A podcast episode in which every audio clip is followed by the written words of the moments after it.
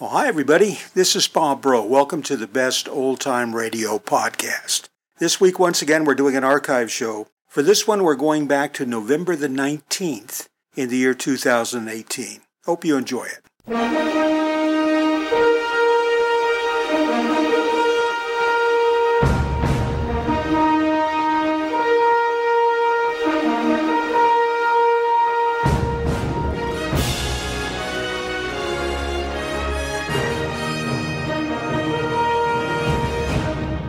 It's 8:30 exactly, Mr. Dillon. I better get it out of the safe now.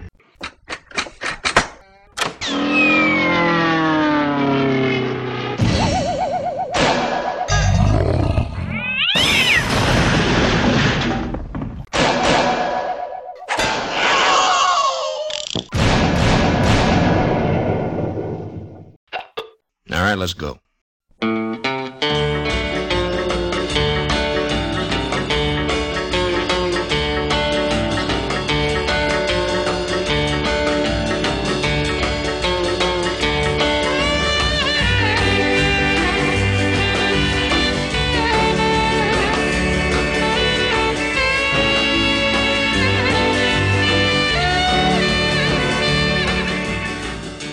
Anybody out there with a cold, please raise your hand. Chester has his hands up. Oh, lots of hands. I tell you what, Carol and I both have been down for about the last week with a really nasty cold and cough. Oh, just coughing our guts out. That's a horrible thing to say, isn't it? But anyway, but a lot of coughing, and my voice isn't doing so well as a result. So what I had a number of things I wanted to talk about this week on the shows I had selected, but because my voice is in such bad shape, what I did is I just added a fourth show. So to cut down on the talking, which a lot of you, especially those of you in Delray Beach, will love, but other people like to hear some of the things we talk about with regard to these shows. At any rate, we got a great lineup tonight, so we're going to go ahead and get started right away. We have an episode of Dragnet. We have an episode of the Inner Sanctum. And you'll enjoy that. Then we're going to follow that up with the Jack Benny Show and then an episode of Gunsmoke. So go get yourself comfortable. Get your cough drops there. Go ahead and get your Vicks Vapo Rub and get all lathered up there and situated in your comfortable chair. Pull a nice comforter over you because we're going to get started in just a minute.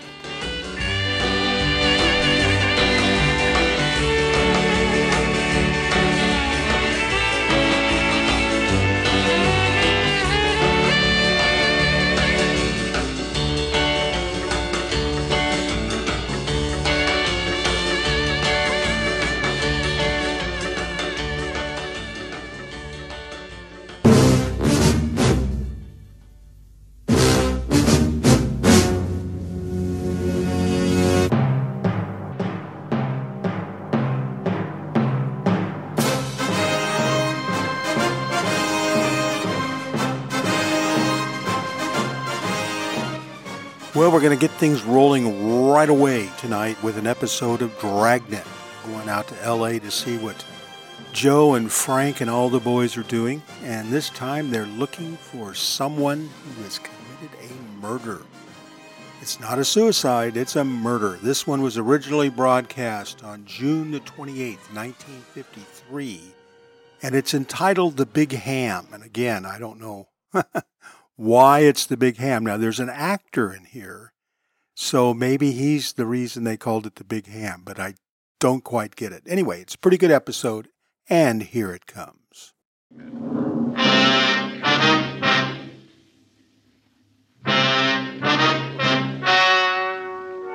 Ladies and gentlemen, the story you are about to hear is true.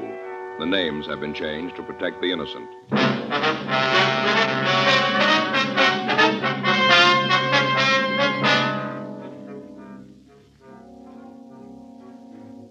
You're a detective sergeant. You're assigned to homicide detail. A young girl has been shot with a .22 caliber rifle. It was reported a suicide. Your job, investigate.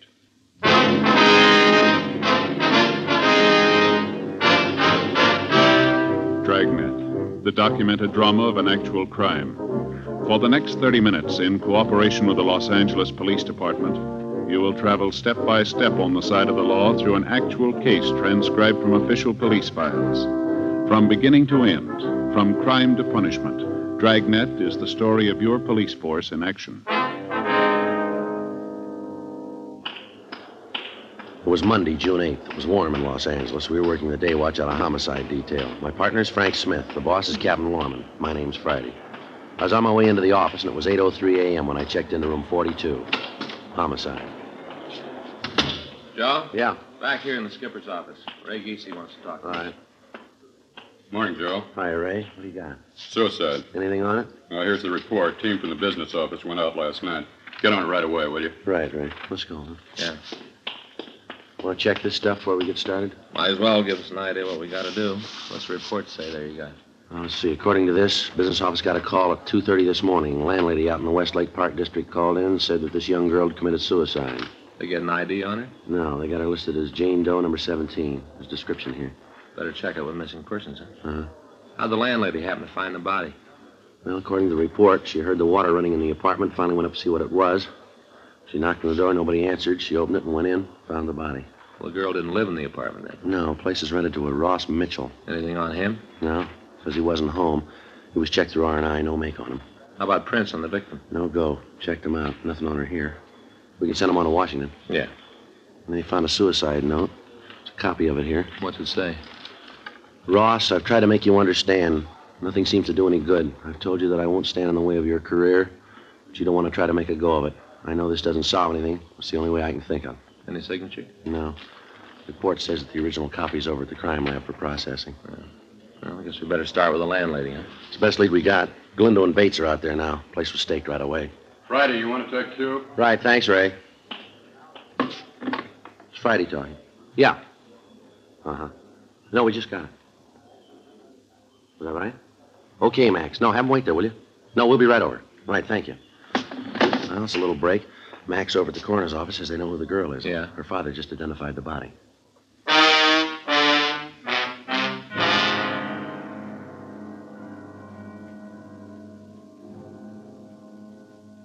Eight 14 a.m. We left the city hall and we went over to the Hall of Justice. We met the victim's father, a Mr. Robert Andrews Paul.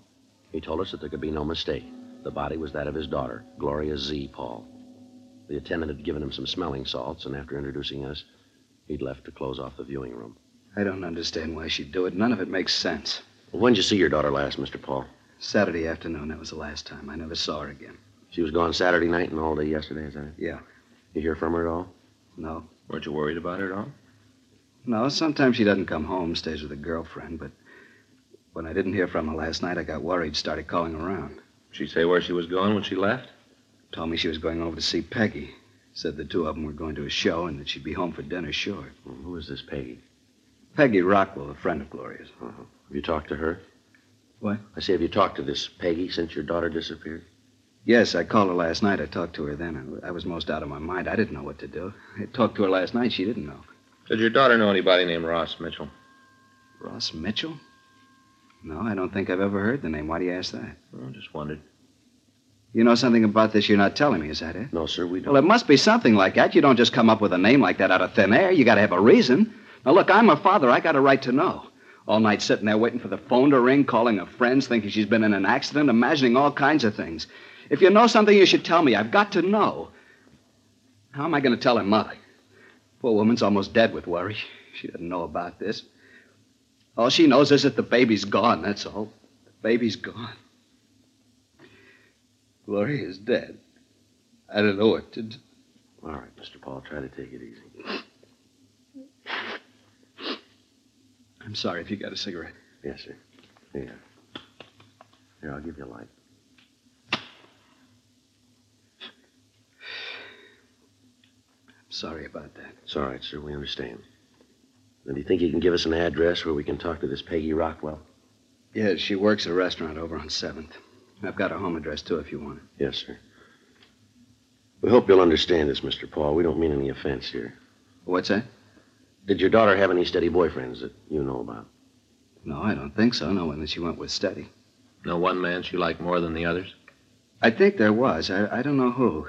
Her mother asked her about it a couple of times, wanted to know who the fellow was, but Gloria'd never say. Just said that it wasn't serious, it didn't matter. How'd you seem to get along with this man, would you know? All right, I guess. I told you I never saw him. I didn't know who he was. But whenever Gloria had a date with him, she acted like it was something special. Did your daughter have a job? Not regular. She used to model once in a while, and then maybe she'd pick up a day's work in pictures, not much. Mm-hmm. Can you think of any reason why she'd want to take her own life? No. She seemed pretty happy, never gave any indication there was anything wrong. Has she been ill lately, under a doctor's care? No, not that I know about. Well, Mr. Paul, is it possible she might have been seeing a doctor and you wouldn't know about it? No, her mother would have known. She'd have told me. Now, I'm pretty sure she was feeling all right. Anything about her job that bothered her? What do you mean? Well, was she happy with what she was doing, the kind of work she was doing? Oh, yeah. Gloria didn't want a career. She was looking for a husband, one to settle down and raise a family. Mm-hmm. Well, can you think of anything at all that might make her want to take her own life, as I asked you before? I can't understand it. None of it makes any sense to me. Where she was found, she didn't know anybody in that part of town. I don't know what she'd be doing over there. Did she drink? I don't think I understand. Well, did she drink much, sir? Bars, cocktail lounges? No, she didn't. Now, Gloria was a good girl. She didn't drink or smoke. She was a good girl, and I don't understand all this. First this thing with Ross, and now you want to know if she drinks. I don't know what you're trying to get at, but I don't like it. You're trying to make Gloria something that she isn't. She's a good girl, always has been. Just a home and family, that's all she wanted, nothing more. I don't know why you're asking me all these questions. I'm a father. You're the police. It's up to you to find the reason. That's your job. Not to come around and say things about my girl. I'm sorry. We're not saying anything, Mr. Paul. You are, too. You're trying to make me believe that Gloria wasn't a nice girl. Now, I know different. I raised her since she was a baby, gave her all the care I could. I don't know why she'd do a thing like this. You know? No. Why ask me these questions? Well, sir, you said it yourself. Huh? You're her father.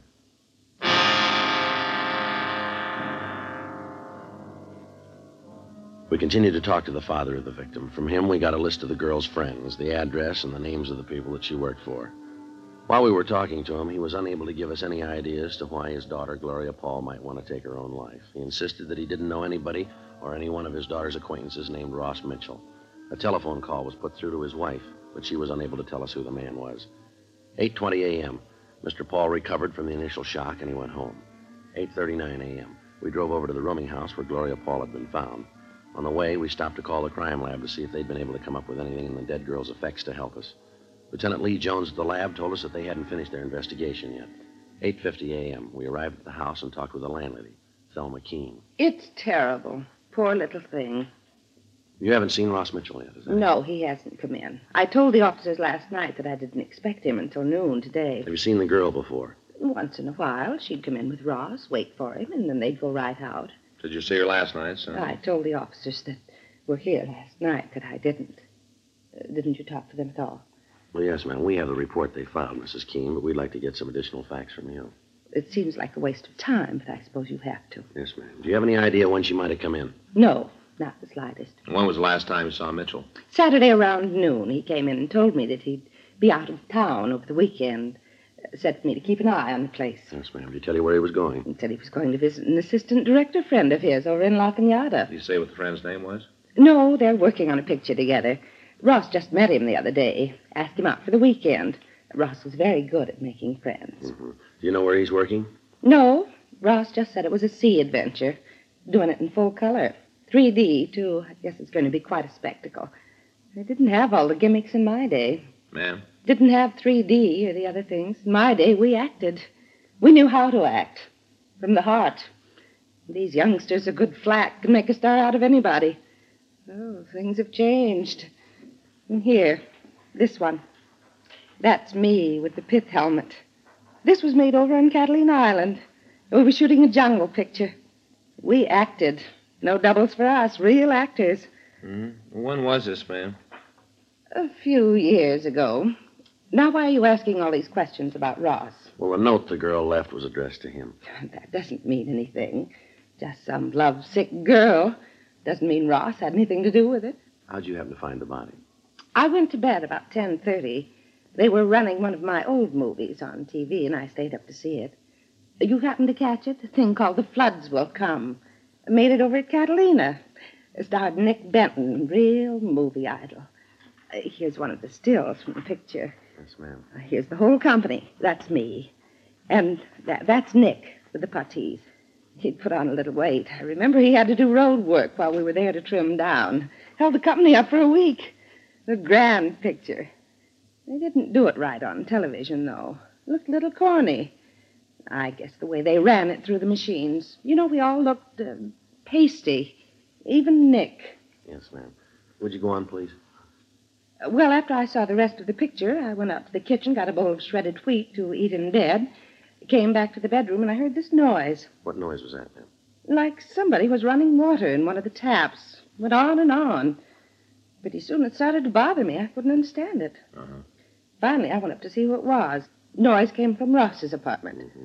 I knocked, but there wasn't any answer, so I unlocked the door and went in. I thought something was wrong. That's when I saw her. I see. She was lying on bed. Right away, I called the police. Now, before you went up, did you hear any other noises? Any sound of a struggle, anything like that, maybe? No, just the water running. Well, how about the shot, ma'am? You hear that? No, I didn't. A lot of shooting in the picture I was watching. Did you touch anything in the room? No, I turned the lights, but that's all. The room was dark when I went in. Just turned on the lights, and then I called you. According to our report, there wasn't any purse found with the body. Did you see one when you went in there? I didn't. But if I had, you'd gotten it. What are you trying to say? That I stole her purse? Is that what you're trying to say? No, ma'am, that's not what we're trying to say. Better not.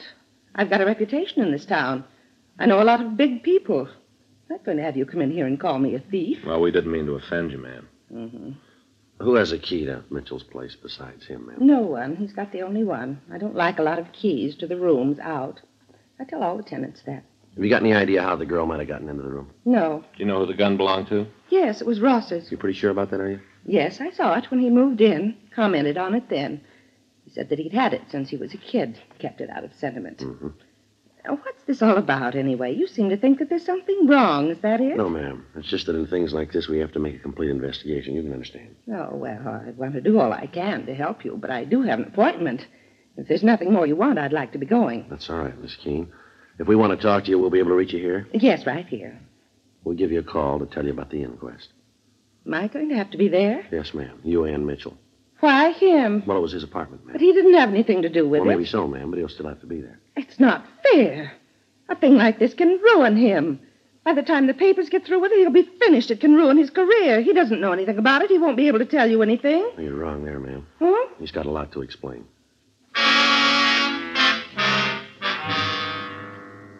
We went upstairs and met the officer staked out in the room and looked at the apartment where the girl had been found. 9:20 a.m. We gave our card to Thelma Keene and asked her to call us if she thought of anything else. We also asked her to notify us immediately in the event she heard from Mitchell. The stakeout on the room continued. 9:52 a.m. We drove over to the coffee shop on West 7th Street to talk to the girl's friend, Peggy Rockwell. We found her in the back of the place typing out the day's menus. What about Gloria? Something wrong? When was the last time you saw her, miss? Well, let's see. Saturday night, she stayed at my house. Left about noon on Sunday. I had the day off. Figured that maybe we'd do something, but Gloria said she had something to do. Last I saw her was on Sunday morning. You know a man named Ross Mitchell? That bum. Why do you say that, Miss Rockwell? Because he is real no good. You pretty friendly with Miss Paul? Well, Gloria thought so. Turned out he was just using her. Well, how do you mean? Thought at first she could get him some jobs. Turned out when he could do better, he dropped her. They were going to get married, and then he thought he could do better, so he dropped her. Mm-hmm. Say, do you mind if I go ahead with these menus? The boss will be sore if I don't get through with them. No, you go right ahead, miss. We can talk while I'm doing it. Yes, ma'am. I took a course once, touch typing. Didn't think I'd ever use it. Boy, was I fooled. You go right ahead, miss. Well, this Ross really gave her the rush. Had her take him around, introduce him to her friends. She got him a couple of jobs. She's the one who introduced him to Mike. Mike? Yeah, Mike Cowell. That's Ross's agent. Peggy set it up. She's done just about everything for him. Then the bum acts like this. What do you mean, miss? Treated her so bad.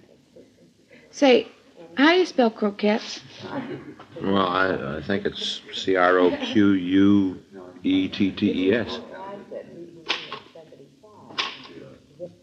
O-Q-E-T-T-E-S. Turkey. They had roast turkey last night. I don't understand how people can eat them, but we sure sell a lot of them. Did Miss Paul say she was going to see Ross over the weekend? Yeah. She said she had an appointment with him Sunday. Said she'd called him and set it up. You know what time? No, just said she wasn't going on like this. Had to be straightened out. Mm-hmm. I don't blame her. She's told her friends they were going to get married, and at the last minute, Ross had backed out. Her family know about Ross? No. Father didn't mind her doing a little work in show business, but he didn't want her to marry anyone in it. She thought that if they just got married, then the family'd understand. Joe? Yeah? I'll call the crime lab, see if they've finished. Yeah, fine, thanks. How'd Miss Paul and Mitchell seem to get along, ma'am? What do you mean? Well, did they have any arguments or disagreements, would you know? Not often. Most of the trouble they had was about getting married. Ross kept saying that it wouldn't do him any good to be married now. He thought that it might hurt his career. That's all he thought about. Were you ever present at any of these arguments? Once. We'd gone out on a double date, went to a place down at the beach, had dinner, and then stopped on the way back for a couple of drinks. Uh-huh. Ross got pretty drunk, got into a big thing about his career. Yeah. He went on and on about how hard he'd work, how much the theater meant to him, all that kind of stuff. I see. Finally, he said right out that he'd kill anyone who tried to stop him, just like that. Kill anyone who tried to stop him. Joe, yeah. See you in a minute. Would you excuse me, please? Sure. Just a minute. Yeah. Is there one L or two L's in broccoli? Just one, ma'am. Oh, thanks. Yeah. Just talked to Lee Jones. Yeah, did he finish up? Yeah, something's wrong. What's that? He thinks the girl was murdered.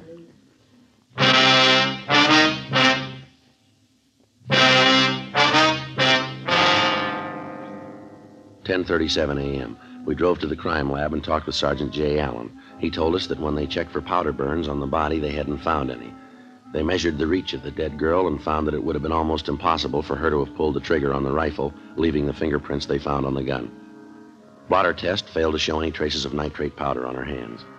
They checked the handwriting on the suicide note found in the room against samples of Gloria Paul's writing and found that they didn't match. From their findings, they said that it was their opinion that the girl had not killed herself, that she'd been murdered. We went back to the city hall and got out a local and an APB on Ross Mitchell. We called the landlady of his rooming house. She hadn't heard from him. 12:30 p.m., we went back to the rooming house and relieved the stakeout. We asked the landlady not to say anything to Mitchell about our being there. 12:45 p.m., still no sign of the suspect. 1 o'clock, 1:30.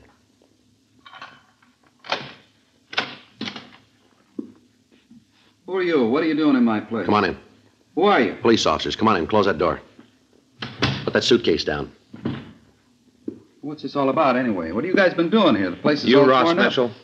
Yeah, why? You know a girl named Gloria Paul? What's she got to do with it? You know her? Yeah, I know her. When's the last time you saw her? Say, what's this all about? What's all these questions? When was the last time you saw Gloria Paul? Friday night, I guess. Don't you know for sure? All right, Friday night. You haven't seen her since? I told you, the last time was Friday night. You didn't see her Sunday? No. Where were you Saturday and Sunday? Out of town. Where? La Cañada. Can you prove you were there? Why? Can you prove you were there? I don't like all this. You guys coming in here asking a lot of questions. What are you trying to prove? Who are you staying with? A friend of mine. What's his name?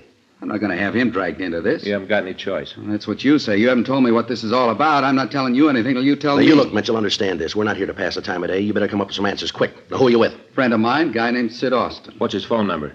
You going to call him? We got to check your alibi. Now, what's his number? Won't do any good to call him. Thought you said you were there. I was. Then we got to call him. Well, he won't be able to tell you anything. He wasn't there. He just let me use his place. There wasn't anybody there. Who's got a key to this place besides you? You mean here? That's right. Nobody. You got the only key, huh? That's right. The landlady's got one, just the two of them. You got any idea how somebody else could get in here? No. Why? How well do you know Gloria Paul? What's she got to do with it? How well do you know her? We used to go together. Anything serious between you? She thought we might get married. How'd you feel about it? I don't think that's any of your business. Maybe it is. How'd you feel about it? I liked her. She was a nice kid. Nothing more? No. Now, you look. I think it's about time you told me what this is all about. Something to do with Gloria, is that it? That's right. What? She's dead. All right. Can I please have a cigarette? Yeah. Here. Here's a match. Thanks. How'd it happen? Thought maybe you could tell us. Why'd you figure that? Where'd you see her last? Up here. This room? Yeah. When was that? I told you, Friday night. You have any trouble with her? No. No argument? I told you no. Well, how'd it happen? Can't you tell me? You own a .22 rifle? Yeah. You got bullets for it? Yeah, why? Where do you keep it? Closet over there. You keep it loaded? No, the bullets are on the shelf in the closet. All right, come on, Ross. We better go downtown. What for? I want to talk to you. What for? You got to tell me before I have to go. You got to tell me what you're holding me for. Suspicion of murder. Now, come on.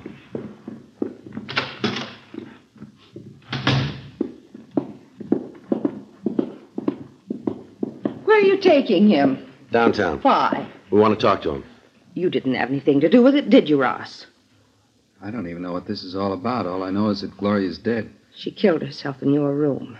What? In your room, Ross. It was suicide. Well, they're arresting me for murder. Oh, you can't do that. Ross didn't have anything to do with it. It was suicide. That's what you said. All right, come on, Mitchell. Well, you can't do that. It was suicide. You want to take him out the car, Frank? Yeah. Come on. You can see that you're making a mistake. He didn't have anything to do with it. He's going to have enough trouble with that girl killing herself in his apartment. You can't arrest him for murder. It was suicide. What are you trying to tell us, lady? What? Something you want to say here? No, you're making things up. All right, let's go. Yes. Yes, go ahead, take him, go ahead. If he wants to be a star, let him. Go ahead and take him and serve him right, the way he treats people. I tried to help him. God knows I tried. Got him to meet a lot of important people, a lot of contacts. You think he was interested? You bet he was. How does he show it? I'll tell you how. He thanks me for all I've done for him by running around, chasing after that young nobody, that Gloria. I tried to reason with her, tried to talk some sense into her. Told her that she couldn't do anything for him. Told her that I could make him a star, bigger than anybody. She said she loved him. She doesn't know how to love. You want to go ahead? Came over here all the time, begging Ross to marry her. I told her to get out of his life and stay out, to leave him alone. He didn't need her. When was all this? Sunday evening, she came here all dressed up. Oh, when they're young, they know everything. I'm one of the biggest stars this town ever had. She's a nobody. I know what's good for that boy. Didn't you tell us you didn't see the girl Sunday, isn't that right? That's what I said. Did you see her Sunday? Yes, I did. She wanted me to let her into Ross's apartment. I told her he wasn't there. She said it didn't make any difference. She'd wait for him. Well? I told her to leave him alone. She didn't understand him, didn't know how to take care of him. I know the right people. He could have written his own ticket in this town. He could have been big. You don't want him. I killed her. All right. Do you want to get a coat, ma'am? Yes. It doesn't make any difference. I did it to help him. I thought you'd think it was suicide. I didn't think you'd figure anything else. You wrote the note, did you? I did. That's what you've got to understand. For him, that was all that counted. He'd married her and he'd been through. I had to stop it. I didn't want to kill her. You can see I couldn't let him marry her. Ross is a fine actor. Real talent. Doesn't come along often. All right, lady. Let's go. He'll understand, won't he? He'll know why I did it. He'll understand. I wouldn't know, ma'am. Oh? Huh? We'll let you ask him.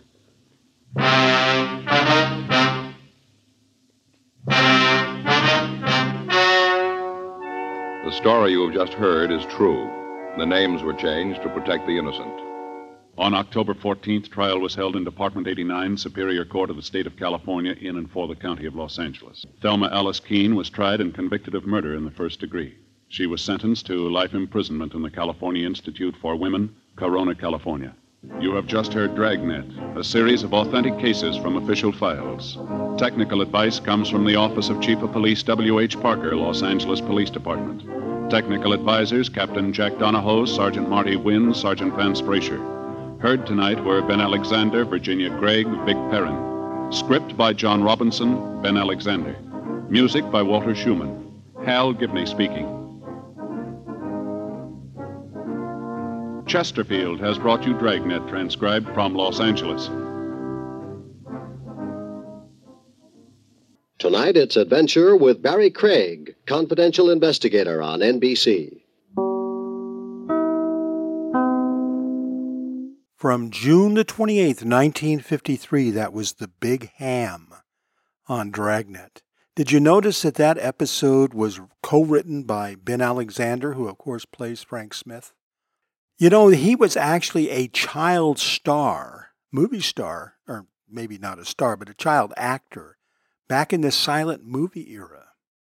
And didn't the woman here, the murderer, remind you a lot of the Gloria Swanson character from Sunset Boulevard? Just wondering if the two somehow connect.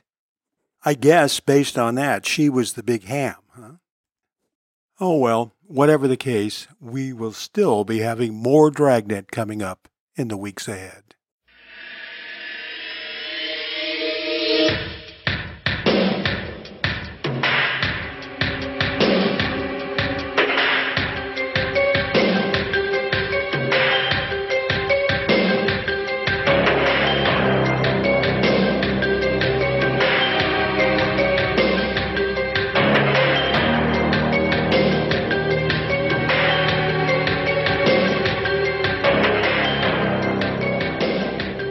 Okay, we have a creepy treat for you tonight.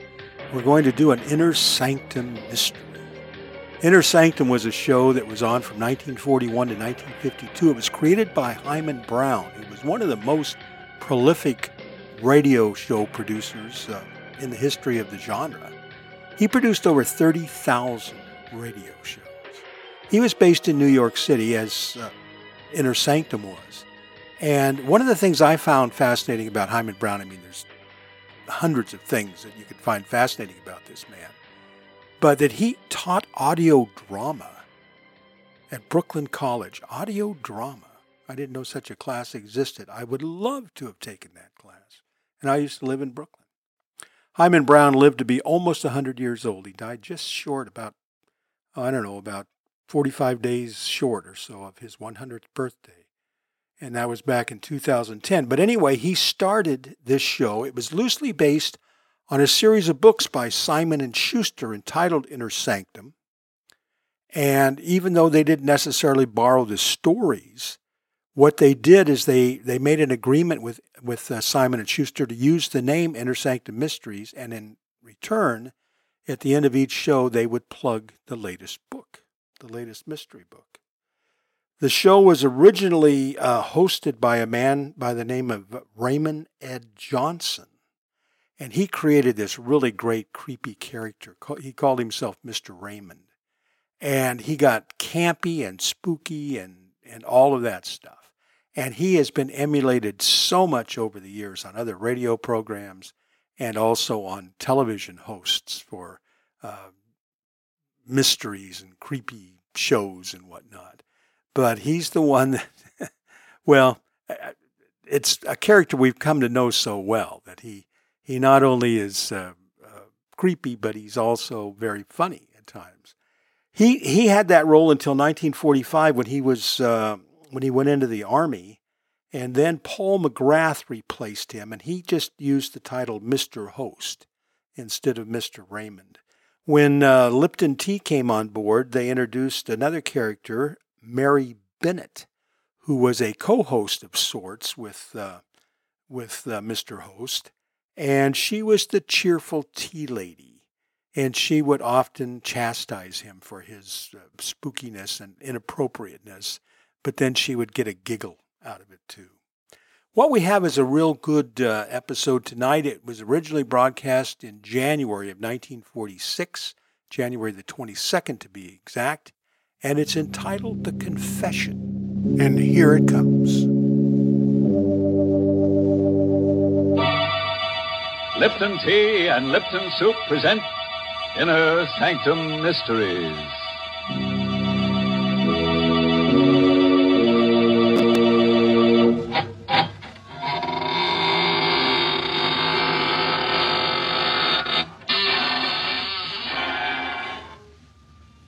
Good evening, friends of the Inner Sanctum. Welcome. Come right in. There's room enough for everybody. As a matter of fact, the more bodies, the better. Don't be surprised by the gloom. It's our new paint job in black so the bloodstains won't show. Why, Mr. Host, that's an awful thing to say, giving all these nice people the wrong impression about our program. Oh, on the contrary, Mary. You know very well that our proceedings here are rather terrifying and our little family a bit on the gruesome. Of course, it used to be different in the old days of Inner Sanctum, but since then we grew some. We have indeed, Mr. Host. And now, friends, draw up your chairs, dim the lights, and listen to a story designed to freeze the spine and set the teeth on edge. It was written by Michael Sklar and Richard Manoff, and it called The Confession. Our star is Santos Ortega, who plays the role of Alex. The last thing I remembered was the gunshot. The thud of the bullet and the burning pain in my stomach. And everything got black. When I regained consciousness, my impression was of blinding whiteness. There, don't try to move, Mr. Sturgis. Where am I? This is the emergency ward of the General Hospital. I felt no pain. Just an overall numbness and a desire to sleep. Am I going to die? Yes. How much time have I got? A couple of hours. Doctor, I want to make confession. I want to confess to murder. I told the doctor about the money and Lenore. She was much younger than I. And she thought because I owned a little drugstore, I must be prosperous. And I suppose that's why she married me, in spite of the difference in our ages. But there wasn't any money for fun or nice clothes. So she became restless. But I loved her. And I did my best. Until the other night, in the drugstore.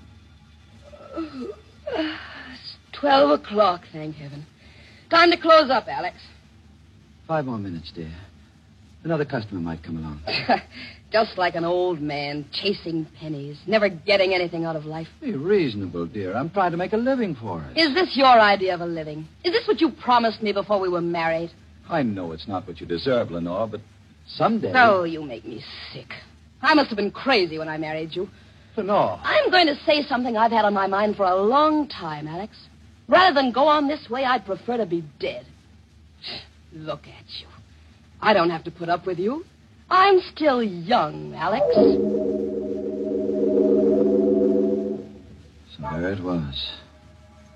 Out in the open. An old man with money would have been acceptable. But because I had no money, she was going to leave me. I wanted to plead with her. I would have gotten down on my knees. But before I could say anything, the street door opened. And a man stumbled into the store. Oh, Alex, look! Help me. Quick. I'm wounded. I helped the man to a chair. He'd been shot in the chest, and the front of his coat was covered with blood. His breathing came hard. Bullet. My chest. Patch me up. I'm only a pharmacist. You need a doctor. I'll call Dr. Johnson. No, I don't want any doctor. I want you to help me. Is it because doctors must report bullet wounds? Is that why you want a doctor? Never mind my reason. I got plenty of dough. I'll give you $500 to take care of me. Well, I'd better call the police. No, lady, no. Look, mister, take care of me. Keep it quiet. I'll give you $1,000. $1,000? Let me see the money. Here. Here's a $1,000 bill. But I got plenty more. No. Help me take him into the back room. Oh, but Alex... No, I'll take him myself. You get busy and wipe the blood off the floor. Oh, no. No, you can't. Wipe up the blood. Do as I say, Lenore.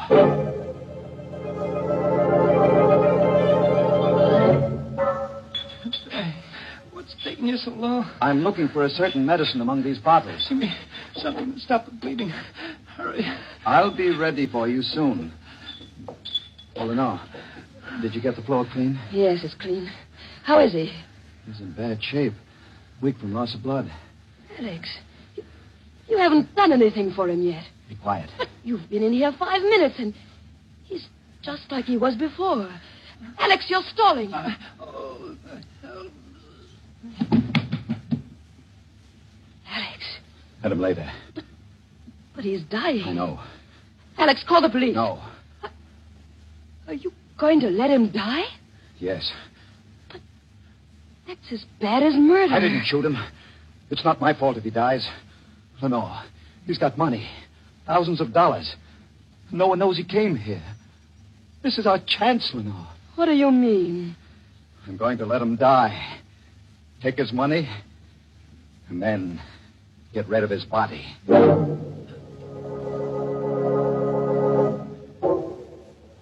Still, I stooped and went through his jacket.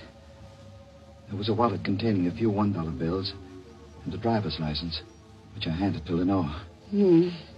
His name is James Kirk. He lives in Hillsborough. His pockets were crammed full of bills of large denominations. Lenore watched, fascinated, as I counted. How much is it, Alex? A little over $78,000. We're rich, Lenore. I'm frightened. There's nothing to be afraid of. All we have to do now is wait until he dies and get rid of the body.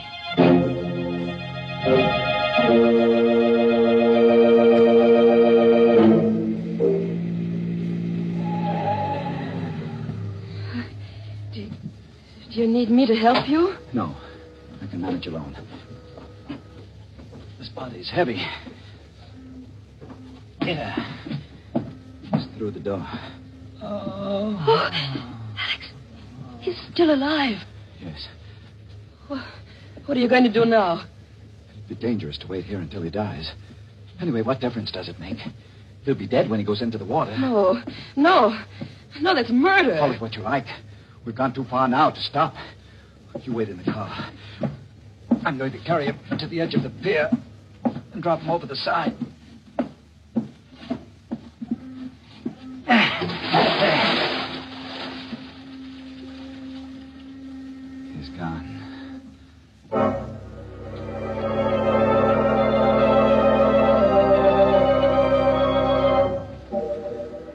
I watched Kirk's body sink into the water. I knew the current in the bay would carry it out to sea. One doesn't picture a middle-aged druggist committing a perfect crime. But I felt sure that I'd done it. For I had Kirk's money, and it seemed that no one could connect his death to me. I rejoined Lenore in the car and started for home. After I'd driven for a few minutes, I noticed she was strangely quiet. What's the matter, dear? Nothing. Nothing at all. Something's troubling you. What is it? Nothing. You act as though you're afraid of me. No. You are afraid of me. Lenore, why? I never saw you act this way before. Something's happened to you. You're different. Oh, nonsense. Don't you feel it, Alex? You're a murderer. Lenore. You wouldn't even wait until he was dead. Listen to me, Lenore. Whatever I did for your sake. I wanted the money for you, so you could be happy. Oh, how can I be happy with this thing hanging over us?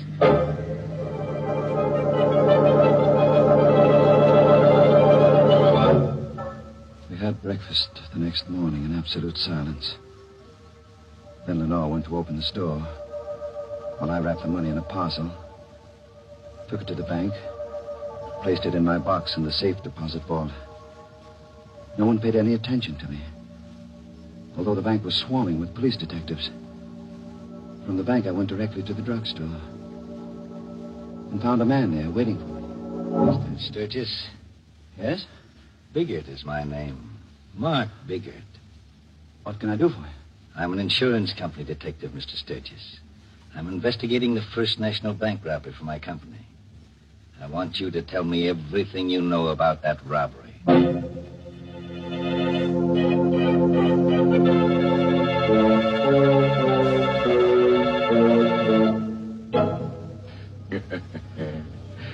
Don't say I didn't warn you about Alex Sturgis at the beginning of our story. You know, he's quite a guy for an oldish man. A real killer. He thinks death begins at 40.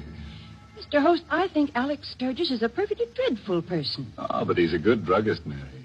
Just the man to go to if you have to fill a prescription for murder. Well, we've certainly had plenty of prescriptions for murder, mayhem, and arson on our program, Mr. Host. And now, friends, let's get on with our story. Lying on a hospital bed, Alex Sturgis has confessed to the murder of a bank robber who entered his drugstore in much the same manner as the fly who entered the spider's parlor.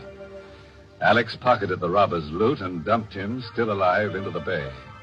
An insurance company detective has just come in to question him. He was a big man, but not fat, this detective.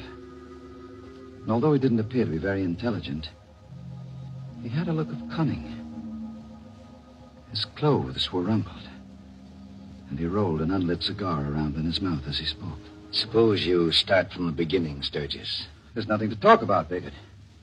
I don't know anything about the robbery. You don't, eh? No, I don't. Why should you come here annoying me with silly questions? I'll tell you why I'm here, Sturgis. And then maybe you'll see a way clear to talk. You know the bank was robbed last night, and the crook got away with better than $78,000. Yes? The night watchman was shot. He's in a coma now, but before he shot one of the crooks. What does that have to do with me? I'm coming to you, Sturgis. I'm a slow man, but I'm thorough, which is more than you can say for the harness bulls on the police force. Take those harness bulls.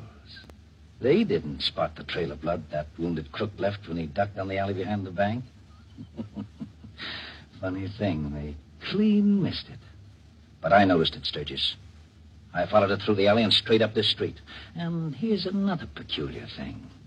The trail ended right smack at the door of this drugstore. Are you implying... 2 and 2 makes 4, Sturgis. As I said, I'm not a fancy-pants detective, but here's how I figure it. This yegg was wounded, so he came in here and asked you to fix him up, which you did. In exchange, he gave you a nice big piece of the tape to keep your mouth shut. Am I right, Sturgis? You're 100% wrong. If you were smart, you'd talk now and save yourself a lot of grief. I've got nothing to tell you. Suit yourself, Sturgis. But here's my business card. In case you change your mind, you can reach me at the Hotel Empire.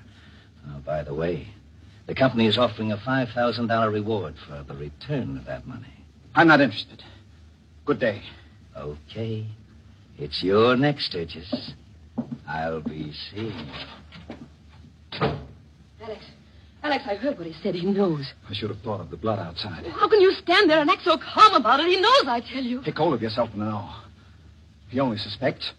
And his suspicions aren't worth 2 cents unless he can produce evidence. Believe me, we've got nothing to worry about. I was cocky then. Too cocky. Lenore was right. I was a changed man. That money had put iron into my spine. And then, that afternoon, I got the first of the phone calls. Hello? Sturgis Drugstore. This is Western Union calling. I have a telegram for Mr. Alex Sturgis. This is he speaking. Will you accept the message over the telephone, Mr. Sturgis? Yes, of course. The message reads as follows. Place the money in an envelope and mail it to box number 11, General Post Office. Don't fail to act as instructed, because your future depends on it. Is, that all? That's all, Mr. Sturgis. There is no signature. Thank you. Bye. Oh, it was bad enough having that detective snooping around, but now this telegram. Oh, don't take any more chances, Alex. Send the money. No. Alex, please. I'm frightened. Listen, Lenore. Calm yourself. It's perfectly clear what happened. One of the bank robbers came with Kirk as far as the store. He must have been frightened away by the police. Now he's using this method to get the money. But he won't get it. Why? What are you going to do? I'm going to put a wad of blank paper in an envelope and mail it to that post office box. Then I'll stand watch at the post office and see who claims it. And then what? That money means everything to us, Lenore. I've already killed one man for it. If necessary, I'll commit another murder. I placed blank strips of paper in an envelope and mailed the envelope to that post office box. The next morning, I went to the post office and stood near the window, waiting for someone to come along and claim the envelope in box number 11. Hours passed.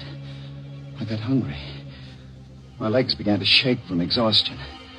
I couldn't leave that spot. I meant to stay there until... What are you waiting here for, Sturgis? A voice cut through my thoughts. I looked up. It was Kelly, the policeman. He was suspicious. The clerk noticed you hanging around and called for a cop. It's nothing, Kelly. I arranged to meet my wife here. She's late. I saw your wife through the drugstore window as I came up the street. She must have forgotten all about your appointment. You'd better get back to the store, Sturgis. I couldn't stay there after that. I walked around the block. When I came back, the policeman had disappeared. I entered... went to the window and asked the clerk if anyone had claimed the mail in box 11. He nodded.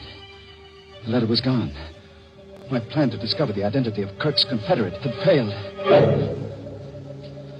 There was nothing to do but go back to the drugstore. It was empty. I felt a sense of danger as soon as I entered. So I closed the street door quietly. and walked as silently as I could to the door of the back room. It was open. And Lenore was at the telephone. Hello. Hello, Empire? Odell? Hello. Connect me with Mr. Biggert, please. Yes. Mr. Mark Biggert. Hang up, Lenore. Oh. Hang up the receiver. Alex! You were calling that detective. Suppose I was. What of it? You were going to tell him about the money. You were going to double-cross me for the reward. You're so smart, Alex. What are you going to do about it? Lenore, don't you understand? I don't want the money for myself. I took it for you. To give you the things that will make you happy. Big-hearted, unselfish Alex. What are you laughing at? I'll tell you why you took that money, Alex. You thought you could buy me with it. Well, you're wrong. I wouldn't stay with you if you had all the money in the world. Oh, no. Would you leave me after all that's happened? I'm packing up right now. No. You can't stop me. I love you, Lenore. I did my best to hold you. If I can't have you, no one else will have you. What do you mean? Alex, stay away from me. I'm going to kill you, Lenore. Alex, no. Don't. I'm going to kill you, my darling. Let go of my throat. Alex. Yeah. Let go. You know,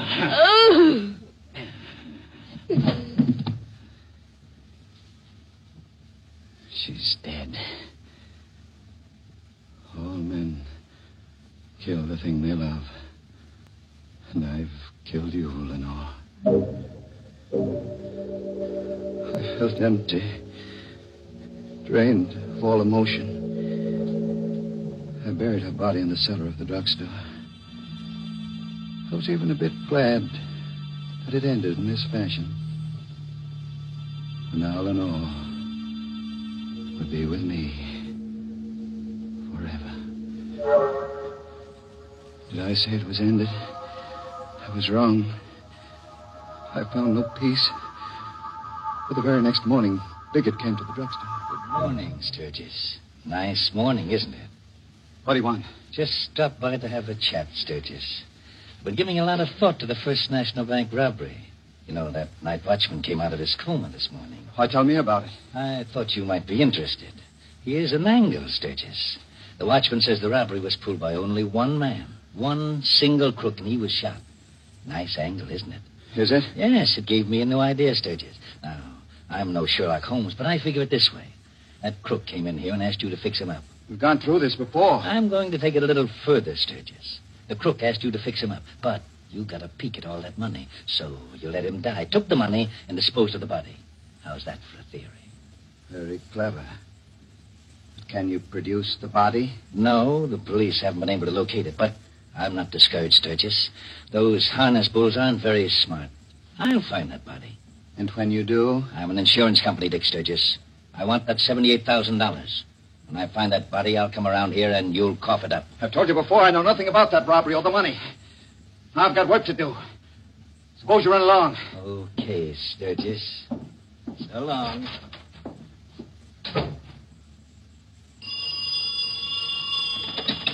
Hello. Sturgis Drugstore. Western Union's calling. I have a telegram for Mr. Alex Sturgis. This is he speaking. Read it to me, please. The message reads as follows. Received your letter. Contents not what requested. Suggest you obey instructions. Same box number and post office. This is final. Is there a signature? No, sir. There's no signature, Mr. Sturgis. Oh, no. My head was reeling. Out of the confusion in my mind, one thought emerged. The night watchman had said Kirk had no Confederates in the bank robbery. Therefore, the person sending me the telegram must be Kirk. The salt water of the bay must have revived him. Kirk was still alive. I found Kirk's wallet on the shelf where Lenore had placed it the night all this began. From the driver's license, I copied his home address. I waited till after midnight and drove to Hillsboro, where I found Kirk's apartment in an old tenement building. The door was unlocked. I drew out my gun and entered. I meant to kill Kirk. I had to kill him.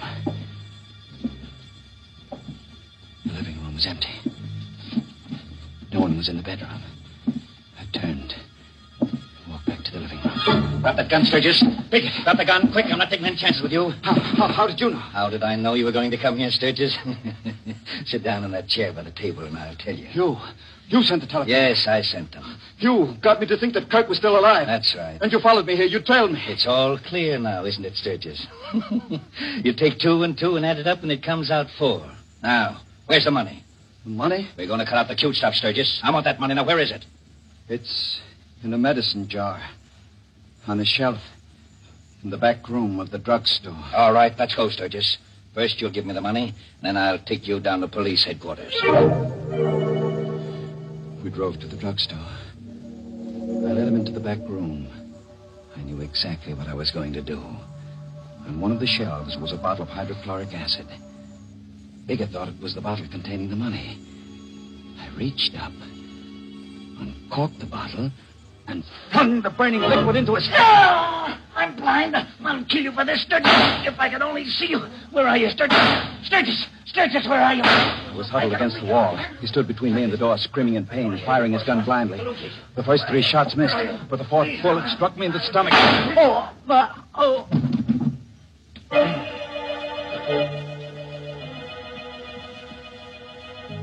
The last thing I remember is Biggert running out of that room shouting for help.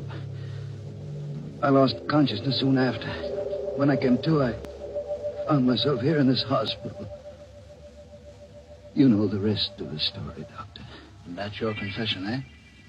That's my confession. Did you get all that down on paper, Mr. Biggert? Got every word of it, Doctor. Biggert, you... How did you get here? I thought... hydrochloric acid. You thought you blinded me permanently, but not enough of the stuff got into my eyes to do any real damage. Oh, Lenore.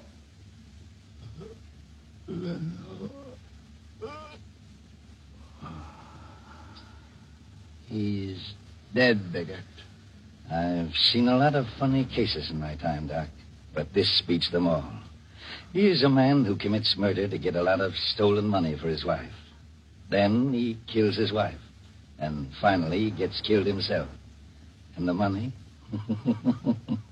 The money is safe and sound in the bank safe deposit vault.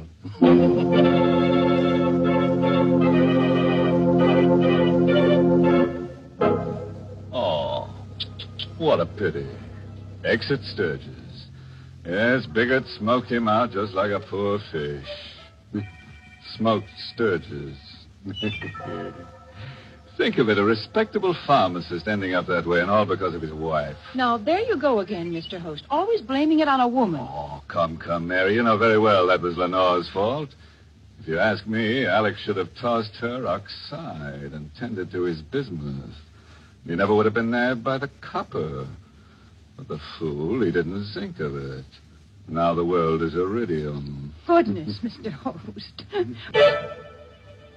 And now, friends, a word of advice to all prospective murderers.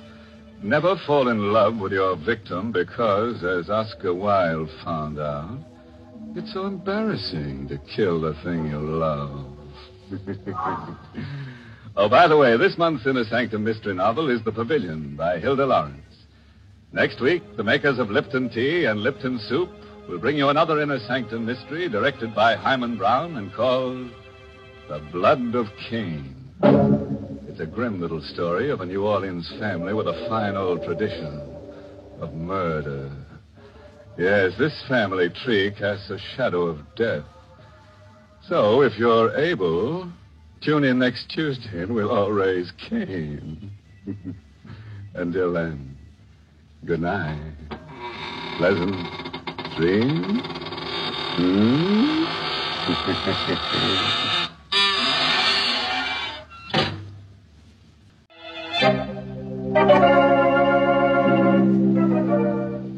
This is CBS, the Columbia Broadcasting System.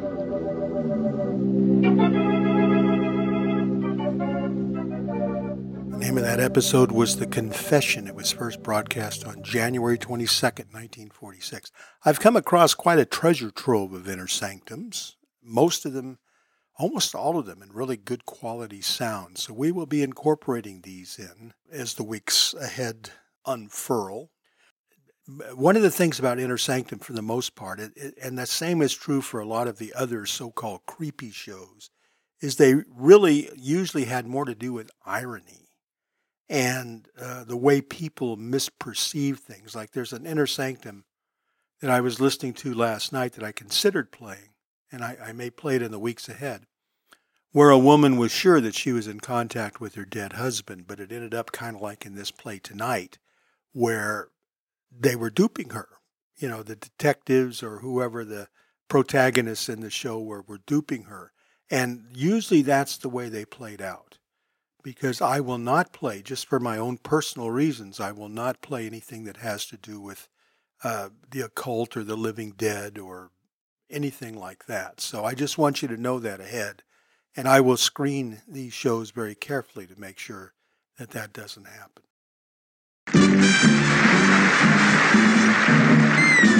Something familiar. Something peculiar. Something for everyone. A comedy tonight. Ah! Something appealing. Something appalling. Something for everyone. A comedy tonight. Nothing with keys. Nothing with crowns. Bring on the lovers, liars, and clowns. Ah!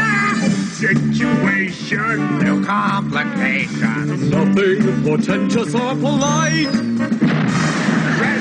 Tomorrow, comedy tonight. Well, on our Comedy Corner this week, we're going to go out to Beverly Hills and visit with Jack and the gang. This is a Jack Benny show that was originally broadcast on the 28th of December in 1947, 4 days after yours truly entered into the world. The name of this one is Goodbye 1947 and Hello 1948. And if you listen closely, you'll get a very funny history lesson. No kidding, I mean a true history lesson.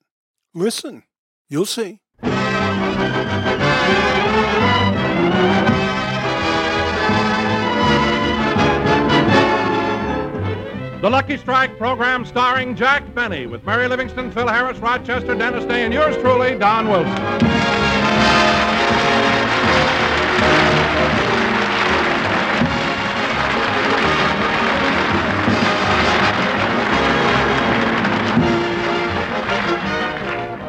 Ladies and gentlemen, let's go back about an hour to Jack Benny's home in Beverly Hills, where Jack has just finished having his lunch.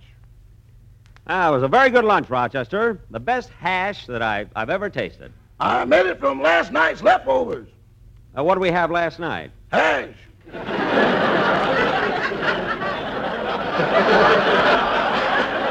No. Well, I got to rush over for my broadcast, so let's get these dishes washed. I'll do them. No, Rochester, I'll do them. I want to try out that new electric dishwasher I got for Christmas. But, boss, there's something wrong with it. Oh, nonsense. You probably don't know how to operate it. I'll show you how. Now, you put the dirty dishes in like this. And close the door. Now you turn on the switch. Da-da-dee-da-dum, da-dee-da-dum, da-dee-da-da-da-dum. Da-dum. There, that ought to be enough. And now, to take out the dishes, and you open the door like this.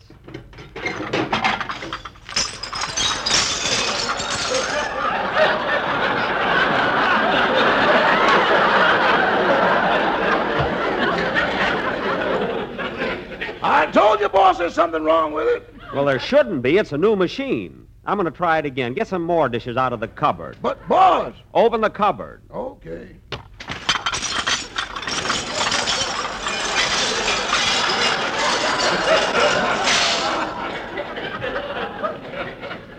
What was that? The dishes I washed yesterday.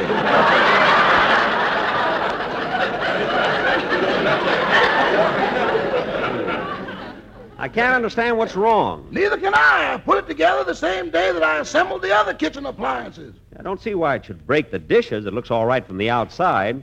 Let's take a look on the inside. Oh, for heaven's sake, Rochester, the egg beater belongs on the mixmaster. Not in the dishwasher. Then I must have put the part from the dishwasher on the mixmaster. Why? This morning I tried to make a cake. When I turned on the switch, a big arm came out, grabbed me by the back of the neck, threw me in the bowl, and scrubbed me on both sides.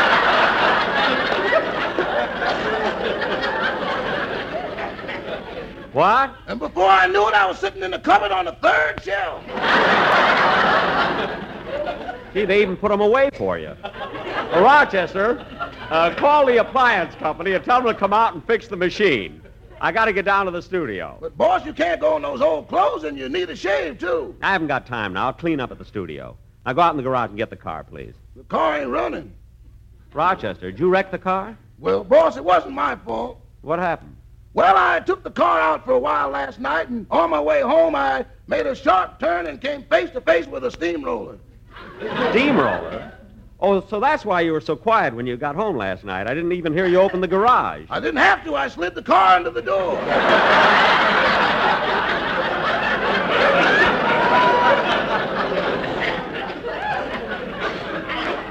Rochester, you mean my car was flattened that thin? If I had a stamp, I could have mailed it to you.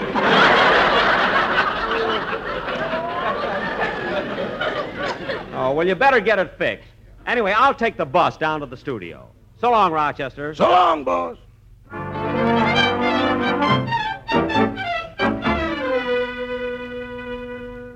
Gee, I'll be late.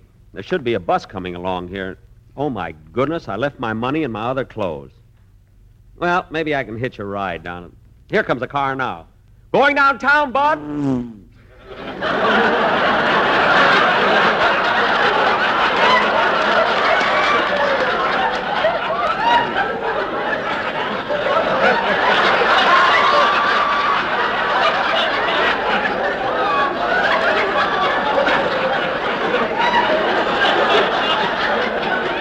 Here comes another. Going downtown.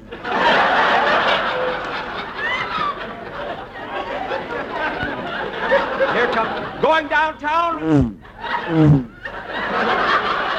See, that one had a trailer on it.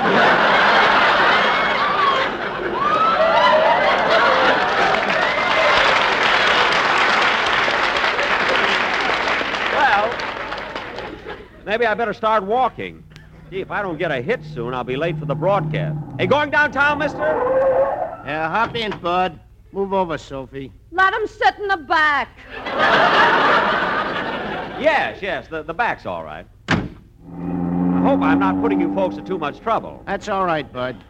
You see, I would have taken the bus, but I didn't have the money. You don't have to explain, bud. Sophie slipped the poor guy a buck.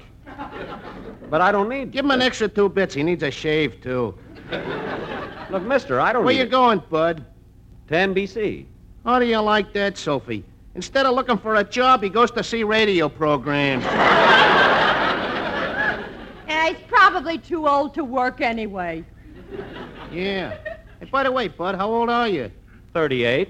Hey, Max, did you hear what he said? Sophie, when you can't hold a job, your family throws you out, you bum around the country all your life. When you get to be 38, you look like that.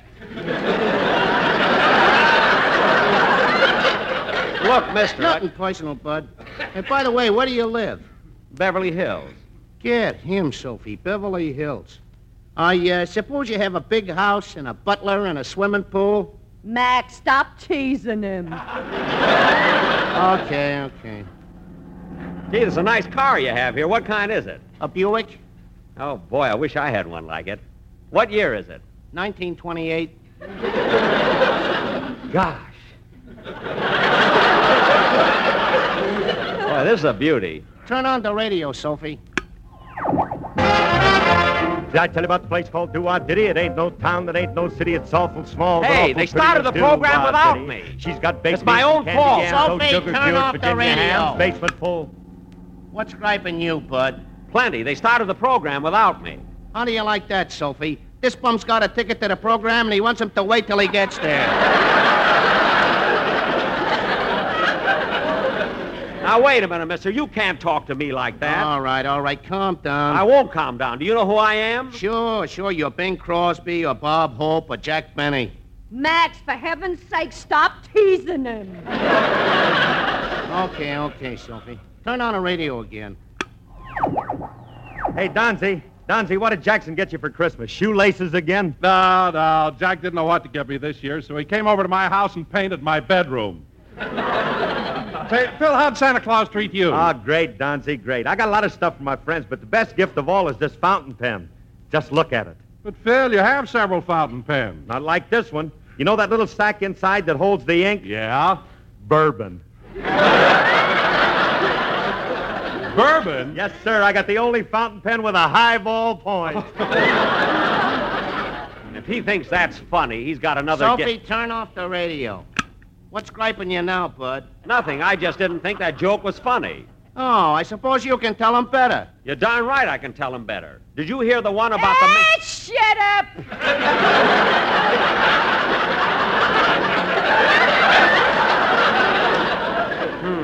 Sophie, turn on the radio.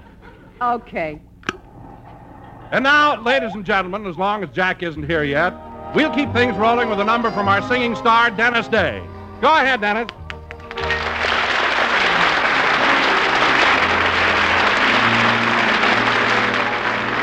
The stars will remember the night we said goodbye.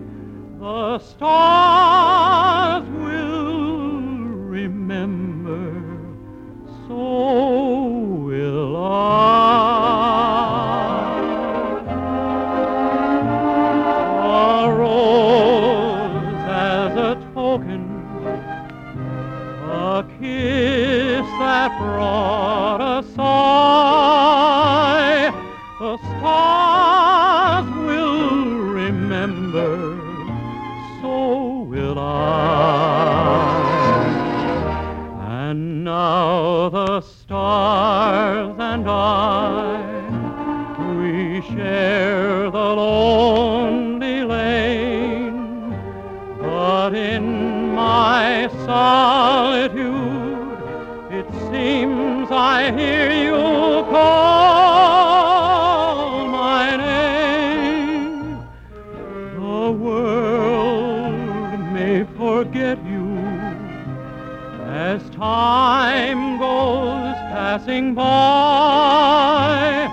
The stars will remember, so will I.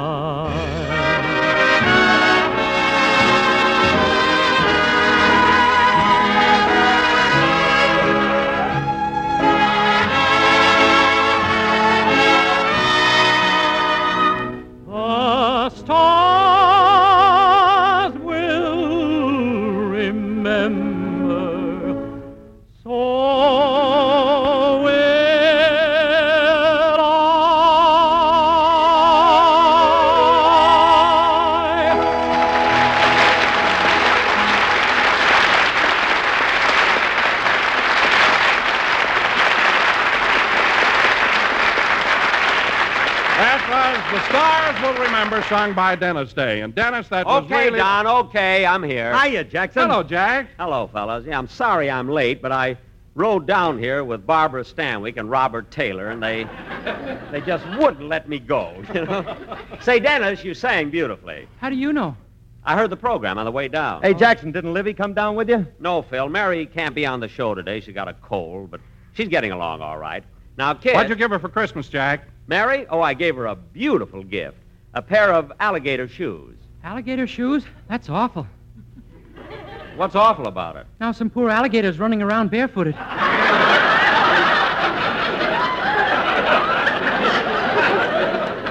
Oh, for heaven's sake. Now, kid... In the winter, too. Dennis, be quiet. Kid... Oh, say, Mr. Benny. What? See this tie I'm wearing? My girl knitted it for me for Christmas. Your tie? Well, what are those things hanging on the sides? Sleeve. She started to make a sweater and changed her mind.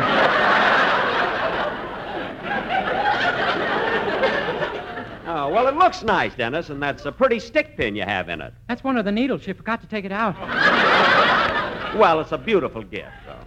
Now, kids, I'm sorry I was late, but now that I'm here, we better get on with the show because we've got a very important play to do. Well, Jack, before we go into that, I think we ought to have a commercial. I've got the quartet right here. Oh, yes, the Sportsman. Well, all right, Don, let's have the commercial first. Jack, the boys have a very bad cold, but they'll do the best they can. All four of them have a cold? The four of them? Yes. Gee, that's too bad. Well, let's hear the commercial anyway. Okay, take it, boys.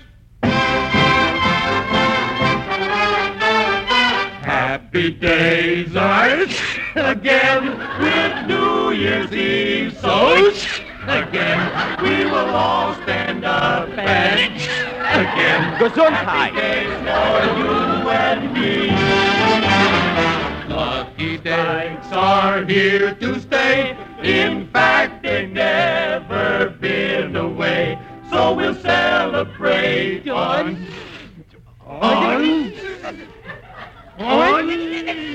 New Year's Day with an LSMFT. Too bad you've all got the flu. I can tell you just what to do. Get in bed and stay there. Speedy Riggs will be here soon. We got it straight from empty food. So let's light up while we sing this tune. Happy days are here again. Then, here again.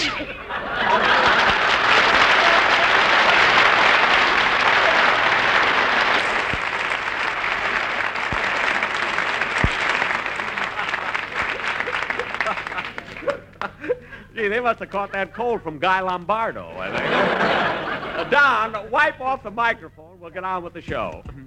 And now, ladies and gentlemen, for our feature attraction tonight, even though we haven't done it for a couple of years, we're going to present another of our New Year's fantasies called The New Tenant, or Goodbye 47, Hello 48. Now, in this fantasy... Wait a minute, Jack. How are you going to do without Mary? She always plays the part of Columbia. Oh, my goodness, you're right. And Mary can't be here. Hey, Jackson, you don't have to throw out our play. I just got an idea. What is it? Well, look, I rehearsed my show right across the hall, and Alice will be tickled to death to come in and pinch hit for Mary. Well, gee, I don't know, Phil. It's she'll do it for nothing.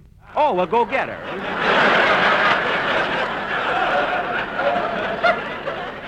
You go ahead. What do you mean, go get her? What do you want, honey?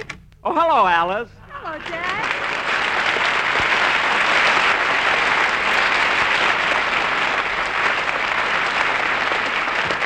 Hey, Alice, I'm so glad you came in. We want you to help us out with our play. You see, Mary can't be here. Oh, that's too bad. What's wrong with Mary? She's home in bed with a bad case of alligator shoes.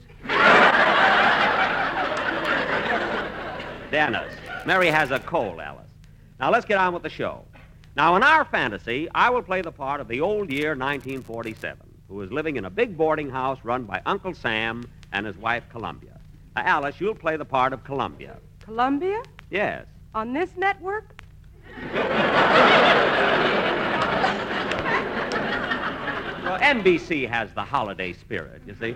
But, Alice, I mean that you play Columbia, the mother of America, and you were born in 1776. You know how old that makes you? 38.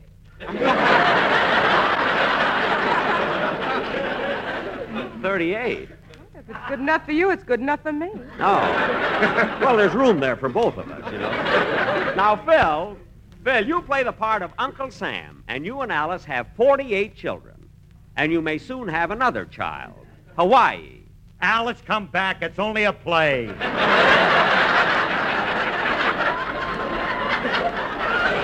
Yes.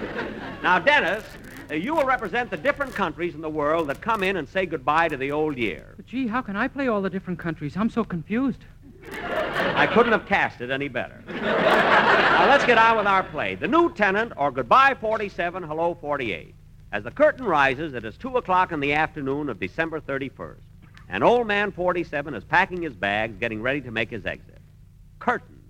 Music.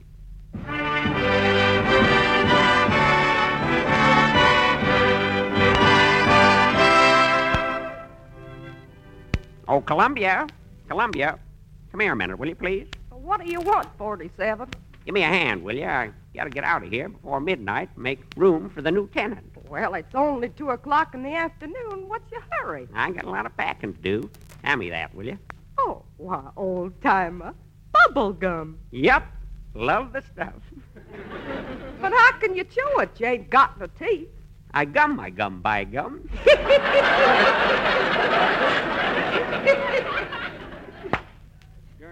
My pointy nose always breaks them. Say, I wonder if it's still raining out. What a day. Doggone, it's thundering, too. Isn't that awful on my last day here? I'm going to have a talk with Thunder. Oh, Thor! Thor! Yes? Are you Thor? No, just a little angry. Now cut that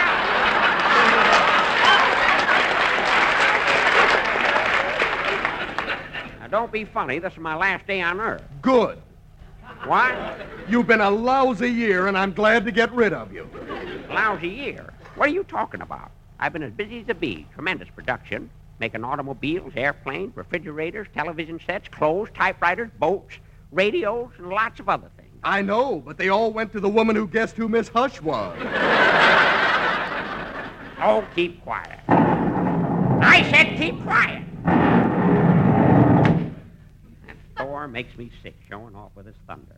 Just mad because the Chamber of Commerce won't let him in California. Say, Columbia, hand me those songs, will you? I'm going to take them with me. Here you are. Let me see. A feudin', a fussin', and a fightin'. Lady from 29 Palms. And, oh, here's this one. Chibaba, chibaba, chihuahua, and chilong la cuca la gamba. Chibaba, chibaba, chibaba. Never did find out what that meant. Say, old-timer, take this with you, too. I can't stand it. What is it? That's what I like about the South.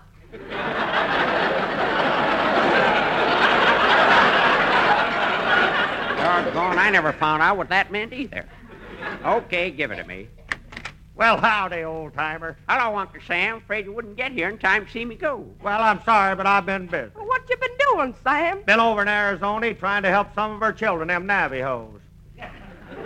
The Navajo Indians? Yep, the way we treated them, our faces should be red, too. Yeah.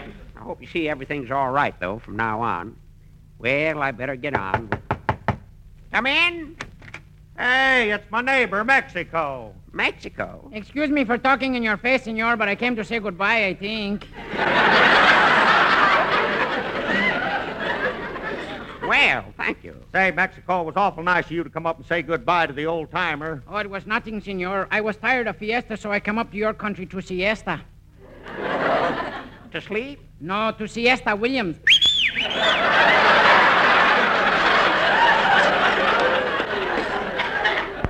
Esther Williams. You like her, eh? Chibaba, chibaba, chihuahua. Oh, so that's what it means. Huh? Well, thanks for dropping in, Mexico. Good luck. Adios, senor. That was darn nice of him. Well, Columbia, I better get on with...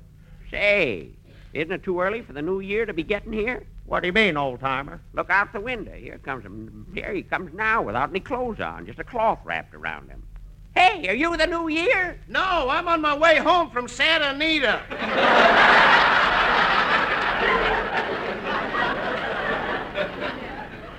Doggone, I thought sure. Now, who can that be? Come in.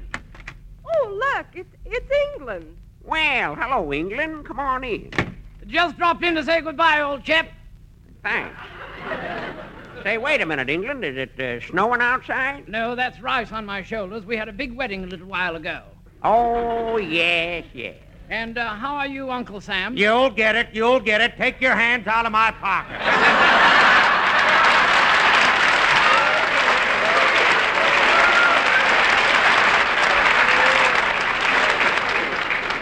Well, don't make him wait too long, Sam. He needs it pretty bad. Huh? Thanks, old-timer, and cheerio. So long, England, and good luck. You know, he's quite a guy. Now, let's see. What else can I pack? Do you want to take these flying saucers with you? No, I need them like a moose needs a hat rack. I heard that on some radio program. Something about Norman Krasny. I wonder if it's still raining. No, it's just a little cloudy. But, oh, look. Look, the sun's a-breaking through. Well, doggone if it ain't. Here comes the sun. Hello, Sol. Hello, old-timer. Doggone, look at the way the sun is beaming. Yep, and get a load of that beam. Hey, Sol, nice of you to come out on my last day. Yeah, just warming it up for the Rose Bowl game. Oh, yeah. Well, Sol, you ought to go to New York, melt some of that snow they got over there. Well, it was my fault. They kept singing about a white Christmas, and they got it. I guess you're right. Well, so long, Charles. So long, old-timer.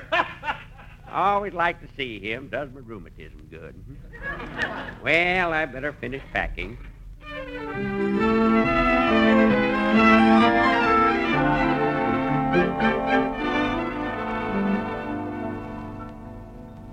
Doggone, I'm all alone. It's almost midnight.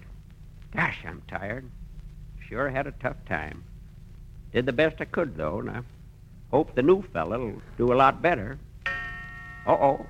There's the first stroke of midnight. Lieutenant ought to be here any second now. Well, I better get my bags and just... Hey, that must be him now. Come in.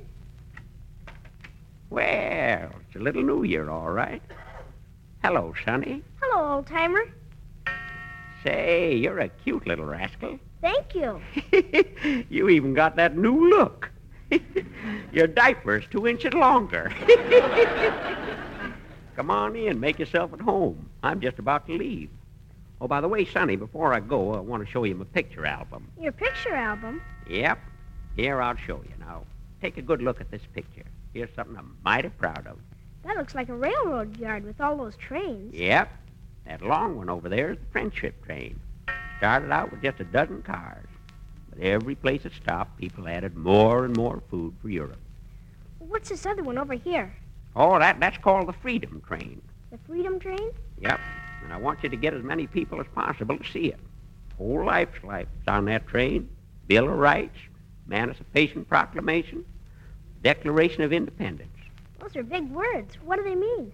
Well, I'll sum it up for you in the words of a great man, Abraham Lincoln. That government of the people, by the people, and for the people shall not perish from the earth. That makes a lot of sense.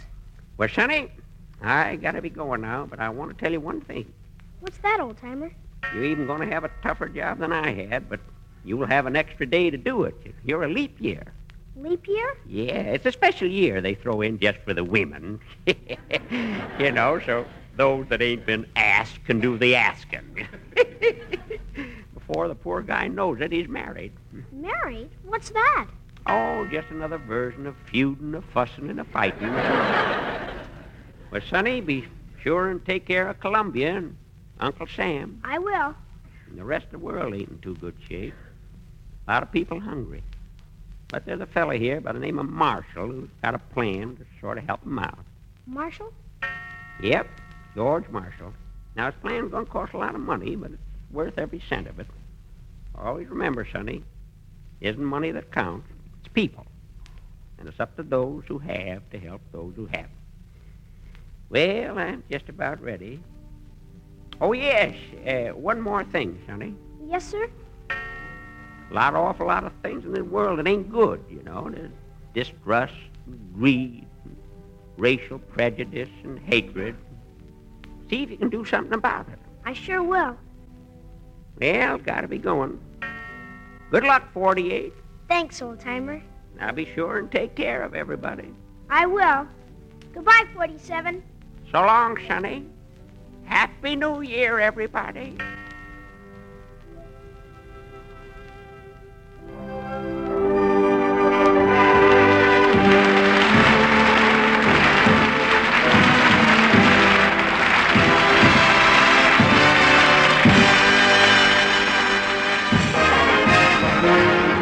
Ladies and gentlemen, Phil and Alice can also be heard on their own show every Sunday, and don't forget to listen to A Day in the Life of Dennis Day on Wednesdays.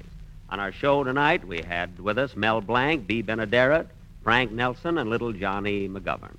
And I hope everybody had a very Merry Christmas, and on behalf of my cast and my sponsors, I want to wish each and every one of you a very happy New Year. This is NBC, the National Broadcasting Company.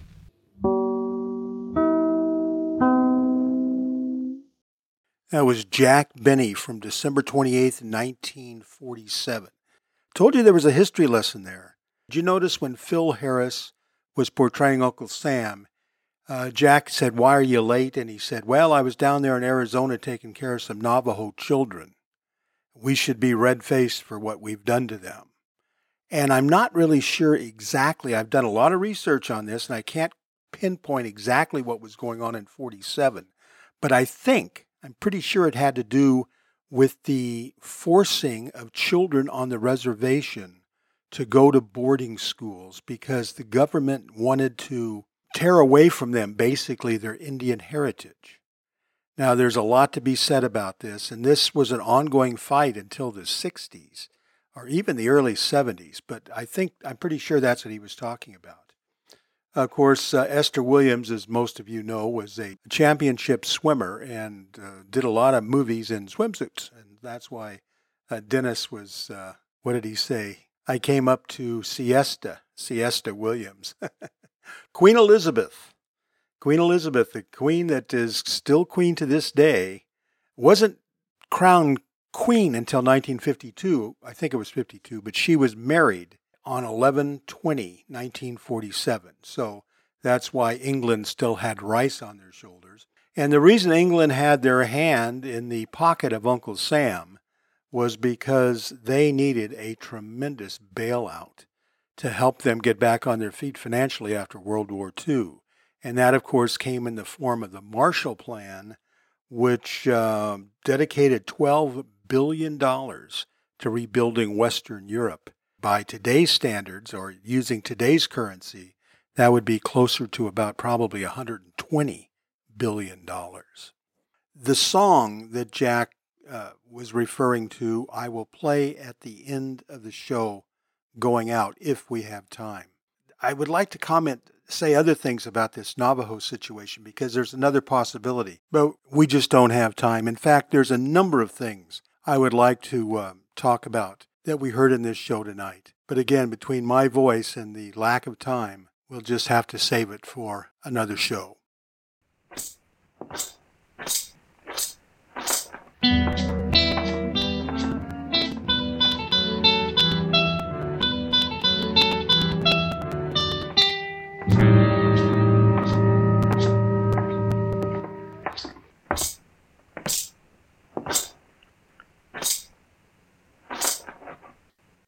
No. No!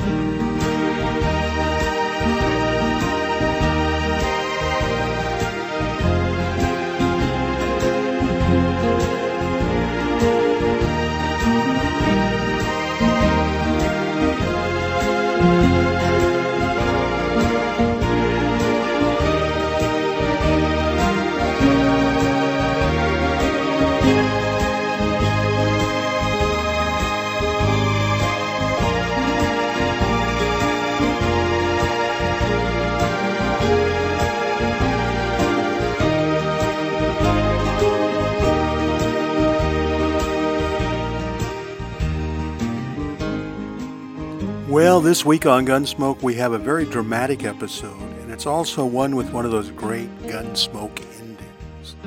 The name of this one is Doc's Reward, so Howard McNear is featured as Doc very much in this show. It originally aired on the 29th of April in 1956, and this is a good one. Here it comes, Gunsmoke and Doc's Reward.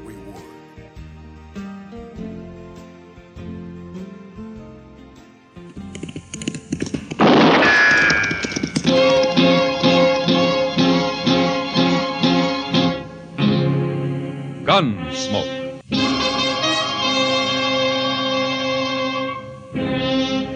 Around Dodge City and in the territory on West, there's just one way to handle the killers and the spoilers, and that's with a U.S. Marshal and the smell of gunsmoke.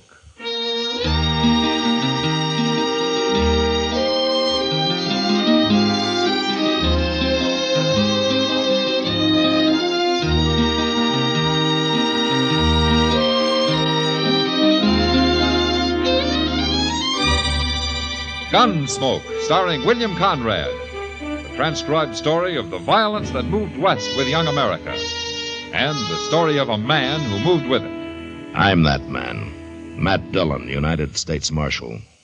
The first man they look for and the last they want to meet.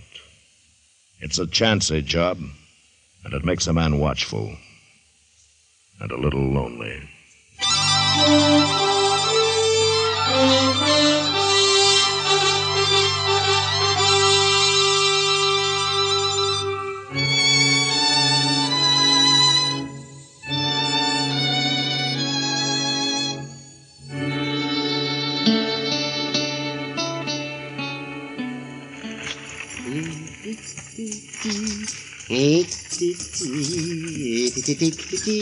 The Cape Cod girls, they have no combs. They comb their hair with codfish bones. Little mare, what's the matter with you?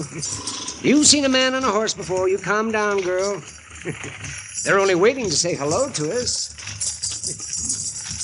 Hold up there, Doc. Yeah. Hello, stranger. You are Doc Adams, ain't you? I am. You're a long way from Dodge. And I'm headed for Cam Seaton's place. That's about 15 miles on south. Oh, you know him? Sure. I know him. A horse kicked him in the chest. Now, here he's pretty badly hurt. Some cowboy rode by, found him, and got him into bed, and then came to Dodge after me. I just came from Cam Seaton's, Doc. Oh, well, then how is he? There's nothing wrong with him. What's that? No. That cowboy was funning you. Cam never got kicked by no horse. I don't believe it. Nobody would play a joke like that. Well, it's true. You better turn around and go back to Dodge. Somebody might be needing you there. I'm telling you, Doc. I don't know you, mister. Who are you? Just do what I say. Now get that buggy turned around. I'm driving on to Cam Seaton's. You won't drive nowhere if I shoot your horse, Doc. Put that gun away. You gonna do what I say? Of course I'm not. Then you're gonna be afoot, Doc. You shoot that horse? I'll shoot you.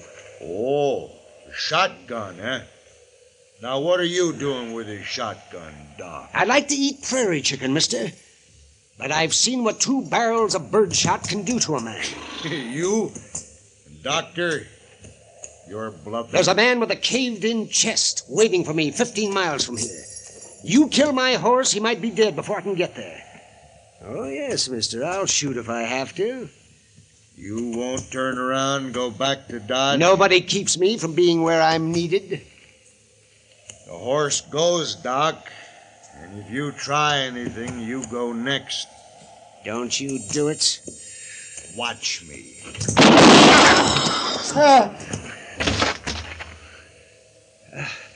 I told you not to. I told you.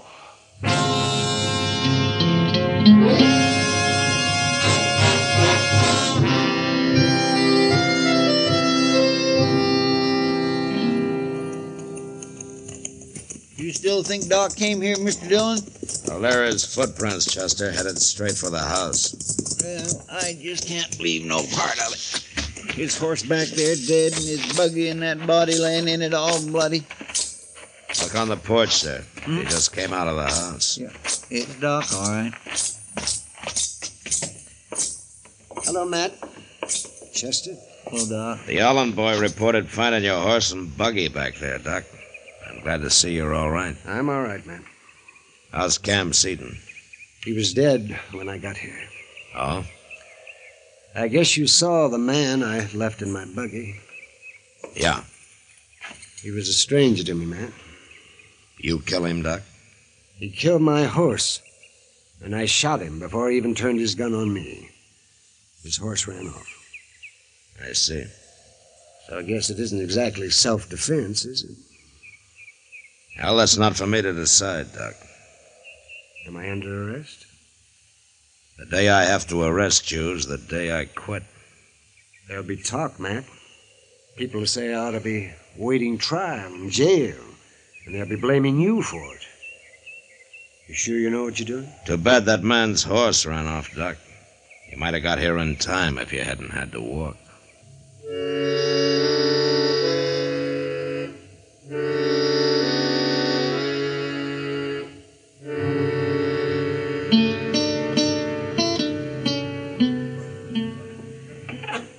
ain't so bad worried, are you, Doc? Worried? About what, Justin? Well, the way everybody's sort of been eyeing you ever since we got back. Oh, no, not everybody, Chester. Well, now, you take that fellow across the street, standing there by the tonsorial. Yeah. Seems like he's always watching you from somewhere. I don't think I even know that man, Chester. He ain't been in town but a couple days. Well, who is he? Well, I don't know. Well, he's got nothing to do with me. You're forever dreaming up something, Chester. I always said there's too much schoolgirl in you. Now, you listen here to me, Doc. I don't know what you're talking about, but I ain't sure I like it. Well, let me know when you make up your mind. I'm going to go back to my office. Wait a minute. What? Here's Mr. Dillon. My, he looks real mad about something. Yes, he does. Let's go over to the Texas Trail, Doc. What for? I just told off a few of our leading citizens up the street, and now I want to be seen buying you a drink to really give them something to talk about. Now, wait a minute, Matt. I know what they've been saying about me not being in jail. But you can't fight them all. It isn't all of them. It's only a rotten few so far. Come on. I want everybody to know where I stand. No, Matt. Can I come, too? I'd be proud to buy a second round myself. How about it, Doc? Well, I guess I can't turn down a drink with a couple of friends.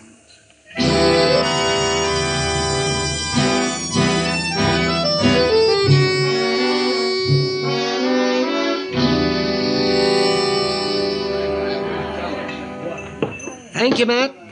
Thank you, too, Chester. Now I really had better get back to my office. Okay, Doc. Hold on a minute. There's that fellow again, Doc. He followed us in here. What? At the end of the bar there, Mr. Dillon. He keeps watching Doc all the while. You know him, Doc? Well, there is something familiar about him. What do you mean he's been watching Doc, Chester? I don't know, but every doggone time I'm with Doc, I see him. Matt? Yeah?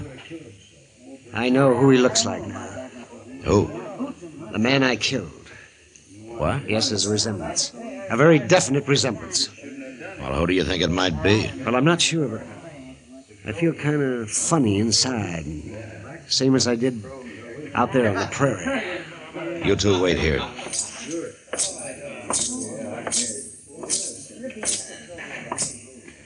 I'd like to know your name, stranger. You would? No offense. I'm Marshal Dillon. Now, what's your name? Nate. Nate what? Nate'll do, marshal or no marshal. Where you from? Colorado. What are you doing in Dodge? You got something against me, say it out, Marshal. All right. Doc Adams killed a man last week. He thinks you look like you might be related to him. Your Doc Adams has got a bad conscience, maybe. I can't help who I look like. He could be wrong, but if he's right, I want you to remember something. Doc's a friend of mine. If anything happened to him, I'd take it real personal. You ain't talking about me, Marshal. It'd be a bad death, mister. I'd kill real hard.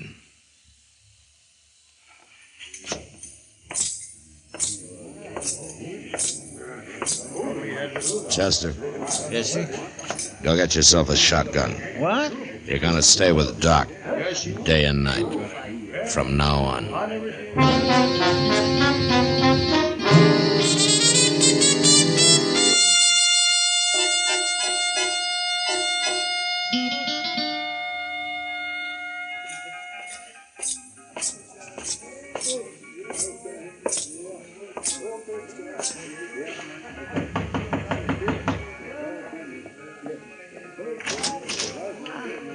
I'm sorry to bother you, Kitty. Come in. I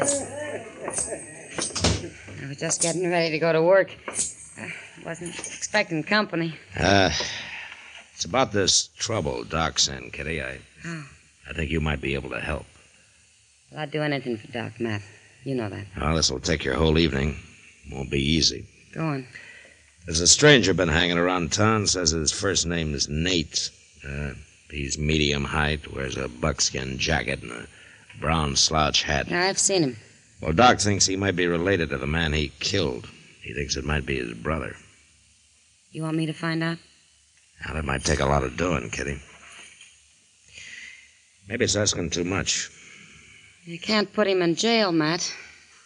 That might save Doc's life. Well, I doubt if he's a man to get drunk by himself, or easily. And even drunk, I don't know if you can make him talk. Leave that to me, Matt. It's like I said. I'll do anything for Doc.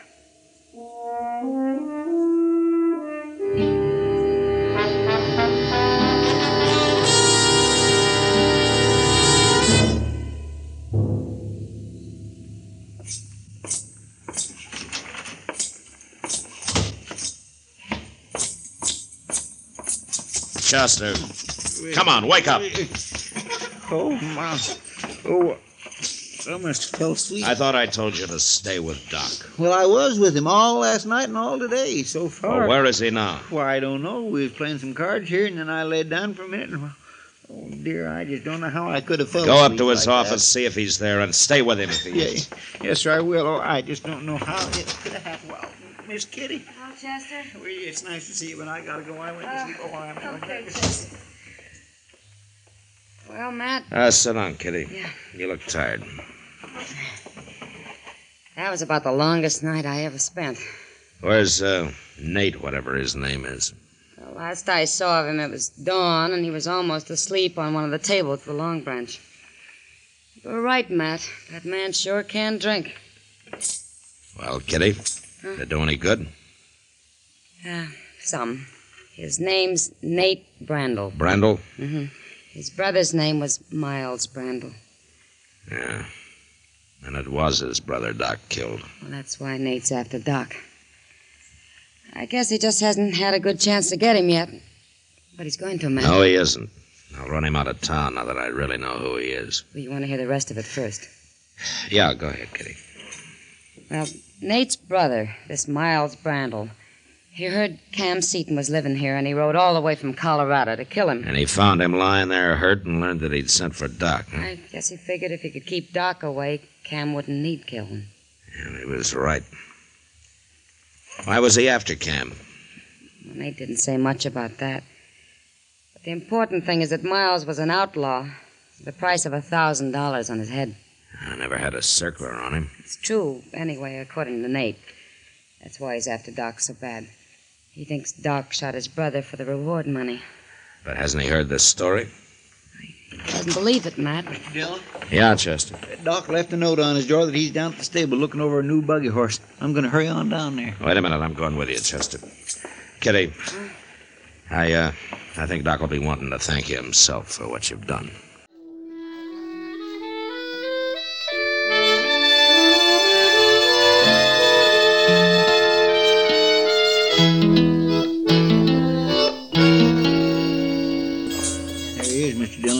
Just inside the door. Yeah. I don't see no buggy horse, though, nor nobody else. Well, at least Doc's still all right. Oh, I promise I won't never fall asleep again. I will take Doc back to the office where he'll be safe, then I'll go round up Nate Brandel. Now, where's he going? Hey, Doc! Somebody shooting at him. Yeah, come on. I'm all right, man. Stay down, Doc. There he goes out that stall. Hold it!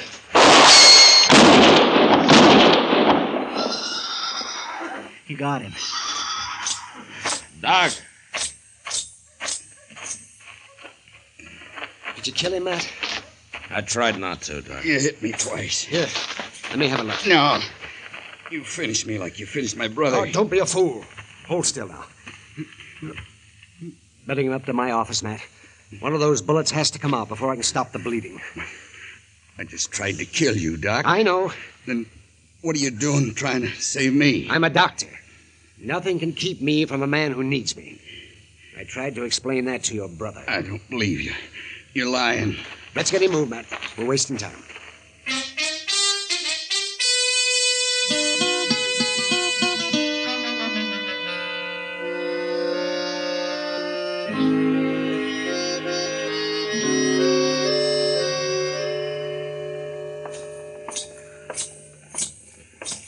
Did you get the mail, Mr. Dillon? Yeah, it finally came, Chester. Now, go upstairs and get Doc, will you? I'll be in the office. Yes, sir.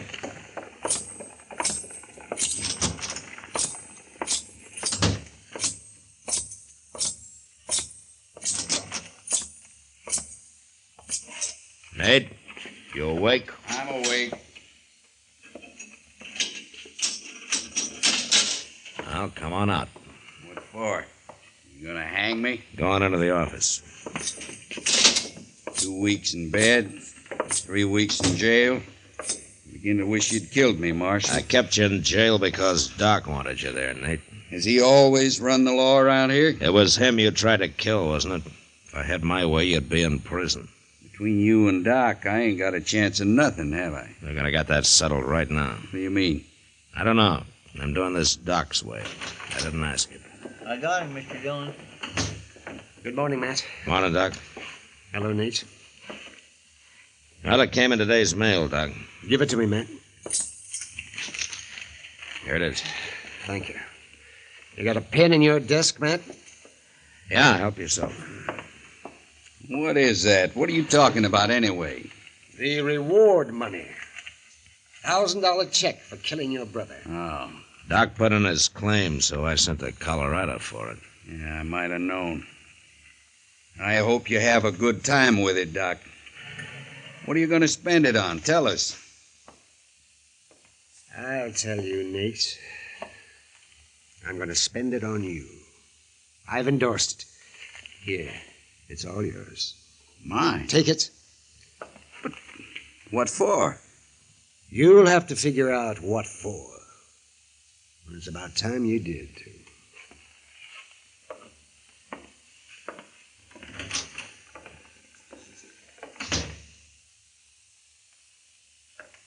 Marshal? Yeah, Nate. My brother left a wife in Denver. I'm going to see she gets this. She won't have to know what it's from. Can I leave now? Yeah, you can leave. But, Marshal, it... Don't worry about it, Nate. I'll tell Doc you finally got it figured out.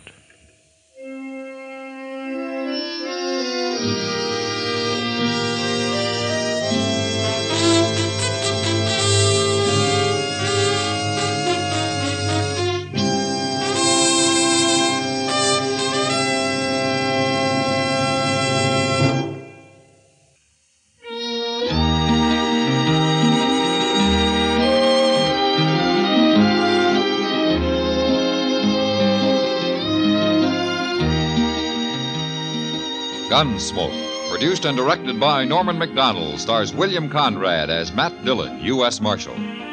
Our story was specially written for Gunsmoke by John Meston, with music composed and conducted by Rex Corey. Sound patterns by Ray Kemper and Bill James. Featured in the cast were John Daner and Vic Perrin. Harley Bear is Chester, Howard McNear is Doc, and Georgia Ellis is Kitty.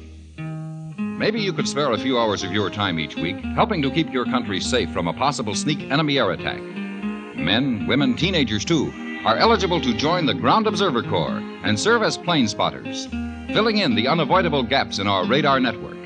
It's easy but fascinating work. When you're in the Ground Observer Corps, you can wear your silver wings, proud in the knowledge that you're doing your part to keep America safe. Why not join tomorrow?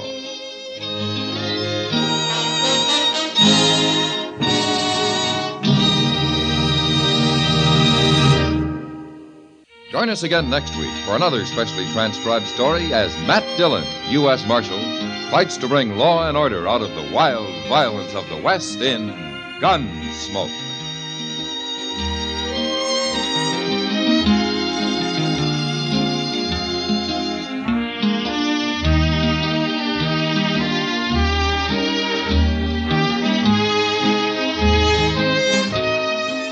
Told you that was a good ending. Wasn't that a great ending? And it changed what the title of the show meant, Doc's Reward. That was originally broadcast on CBS on the 29th of April back in 1956. As always, we'll have another episode of Gunsmoke next week. Well, Chester is telling us we are all out of time, and I knew we would be. So let's gather up all the shows and get them back into the vault.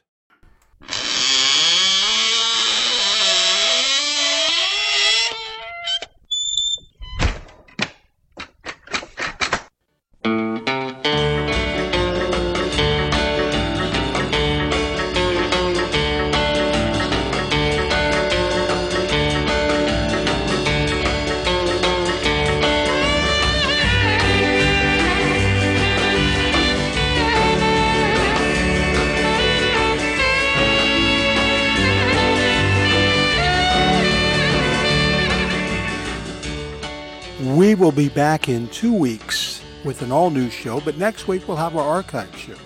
And so we will be in touch with you regularly. Hope you had a good time tonight. I hope you enjoyed our selections. It is so much nicer listening to these shows with friends, isn't it? I love it when we can all get together like this. It's just a real pleasure. I promised you that we were going to play the song that Jack Benny referred to.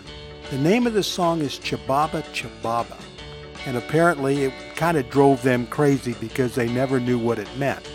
The song sort of explains it, though. This was a #1 song for 3 weeks in 1947, between June and July, and it was on the chart for a lot longer than that. So I hope you enjoyed it. It's sung by Perry Como, if I didn't mention that. All right, everybody, this is Bob Brough. I am so glad you stopped by, and I am so glad you met me.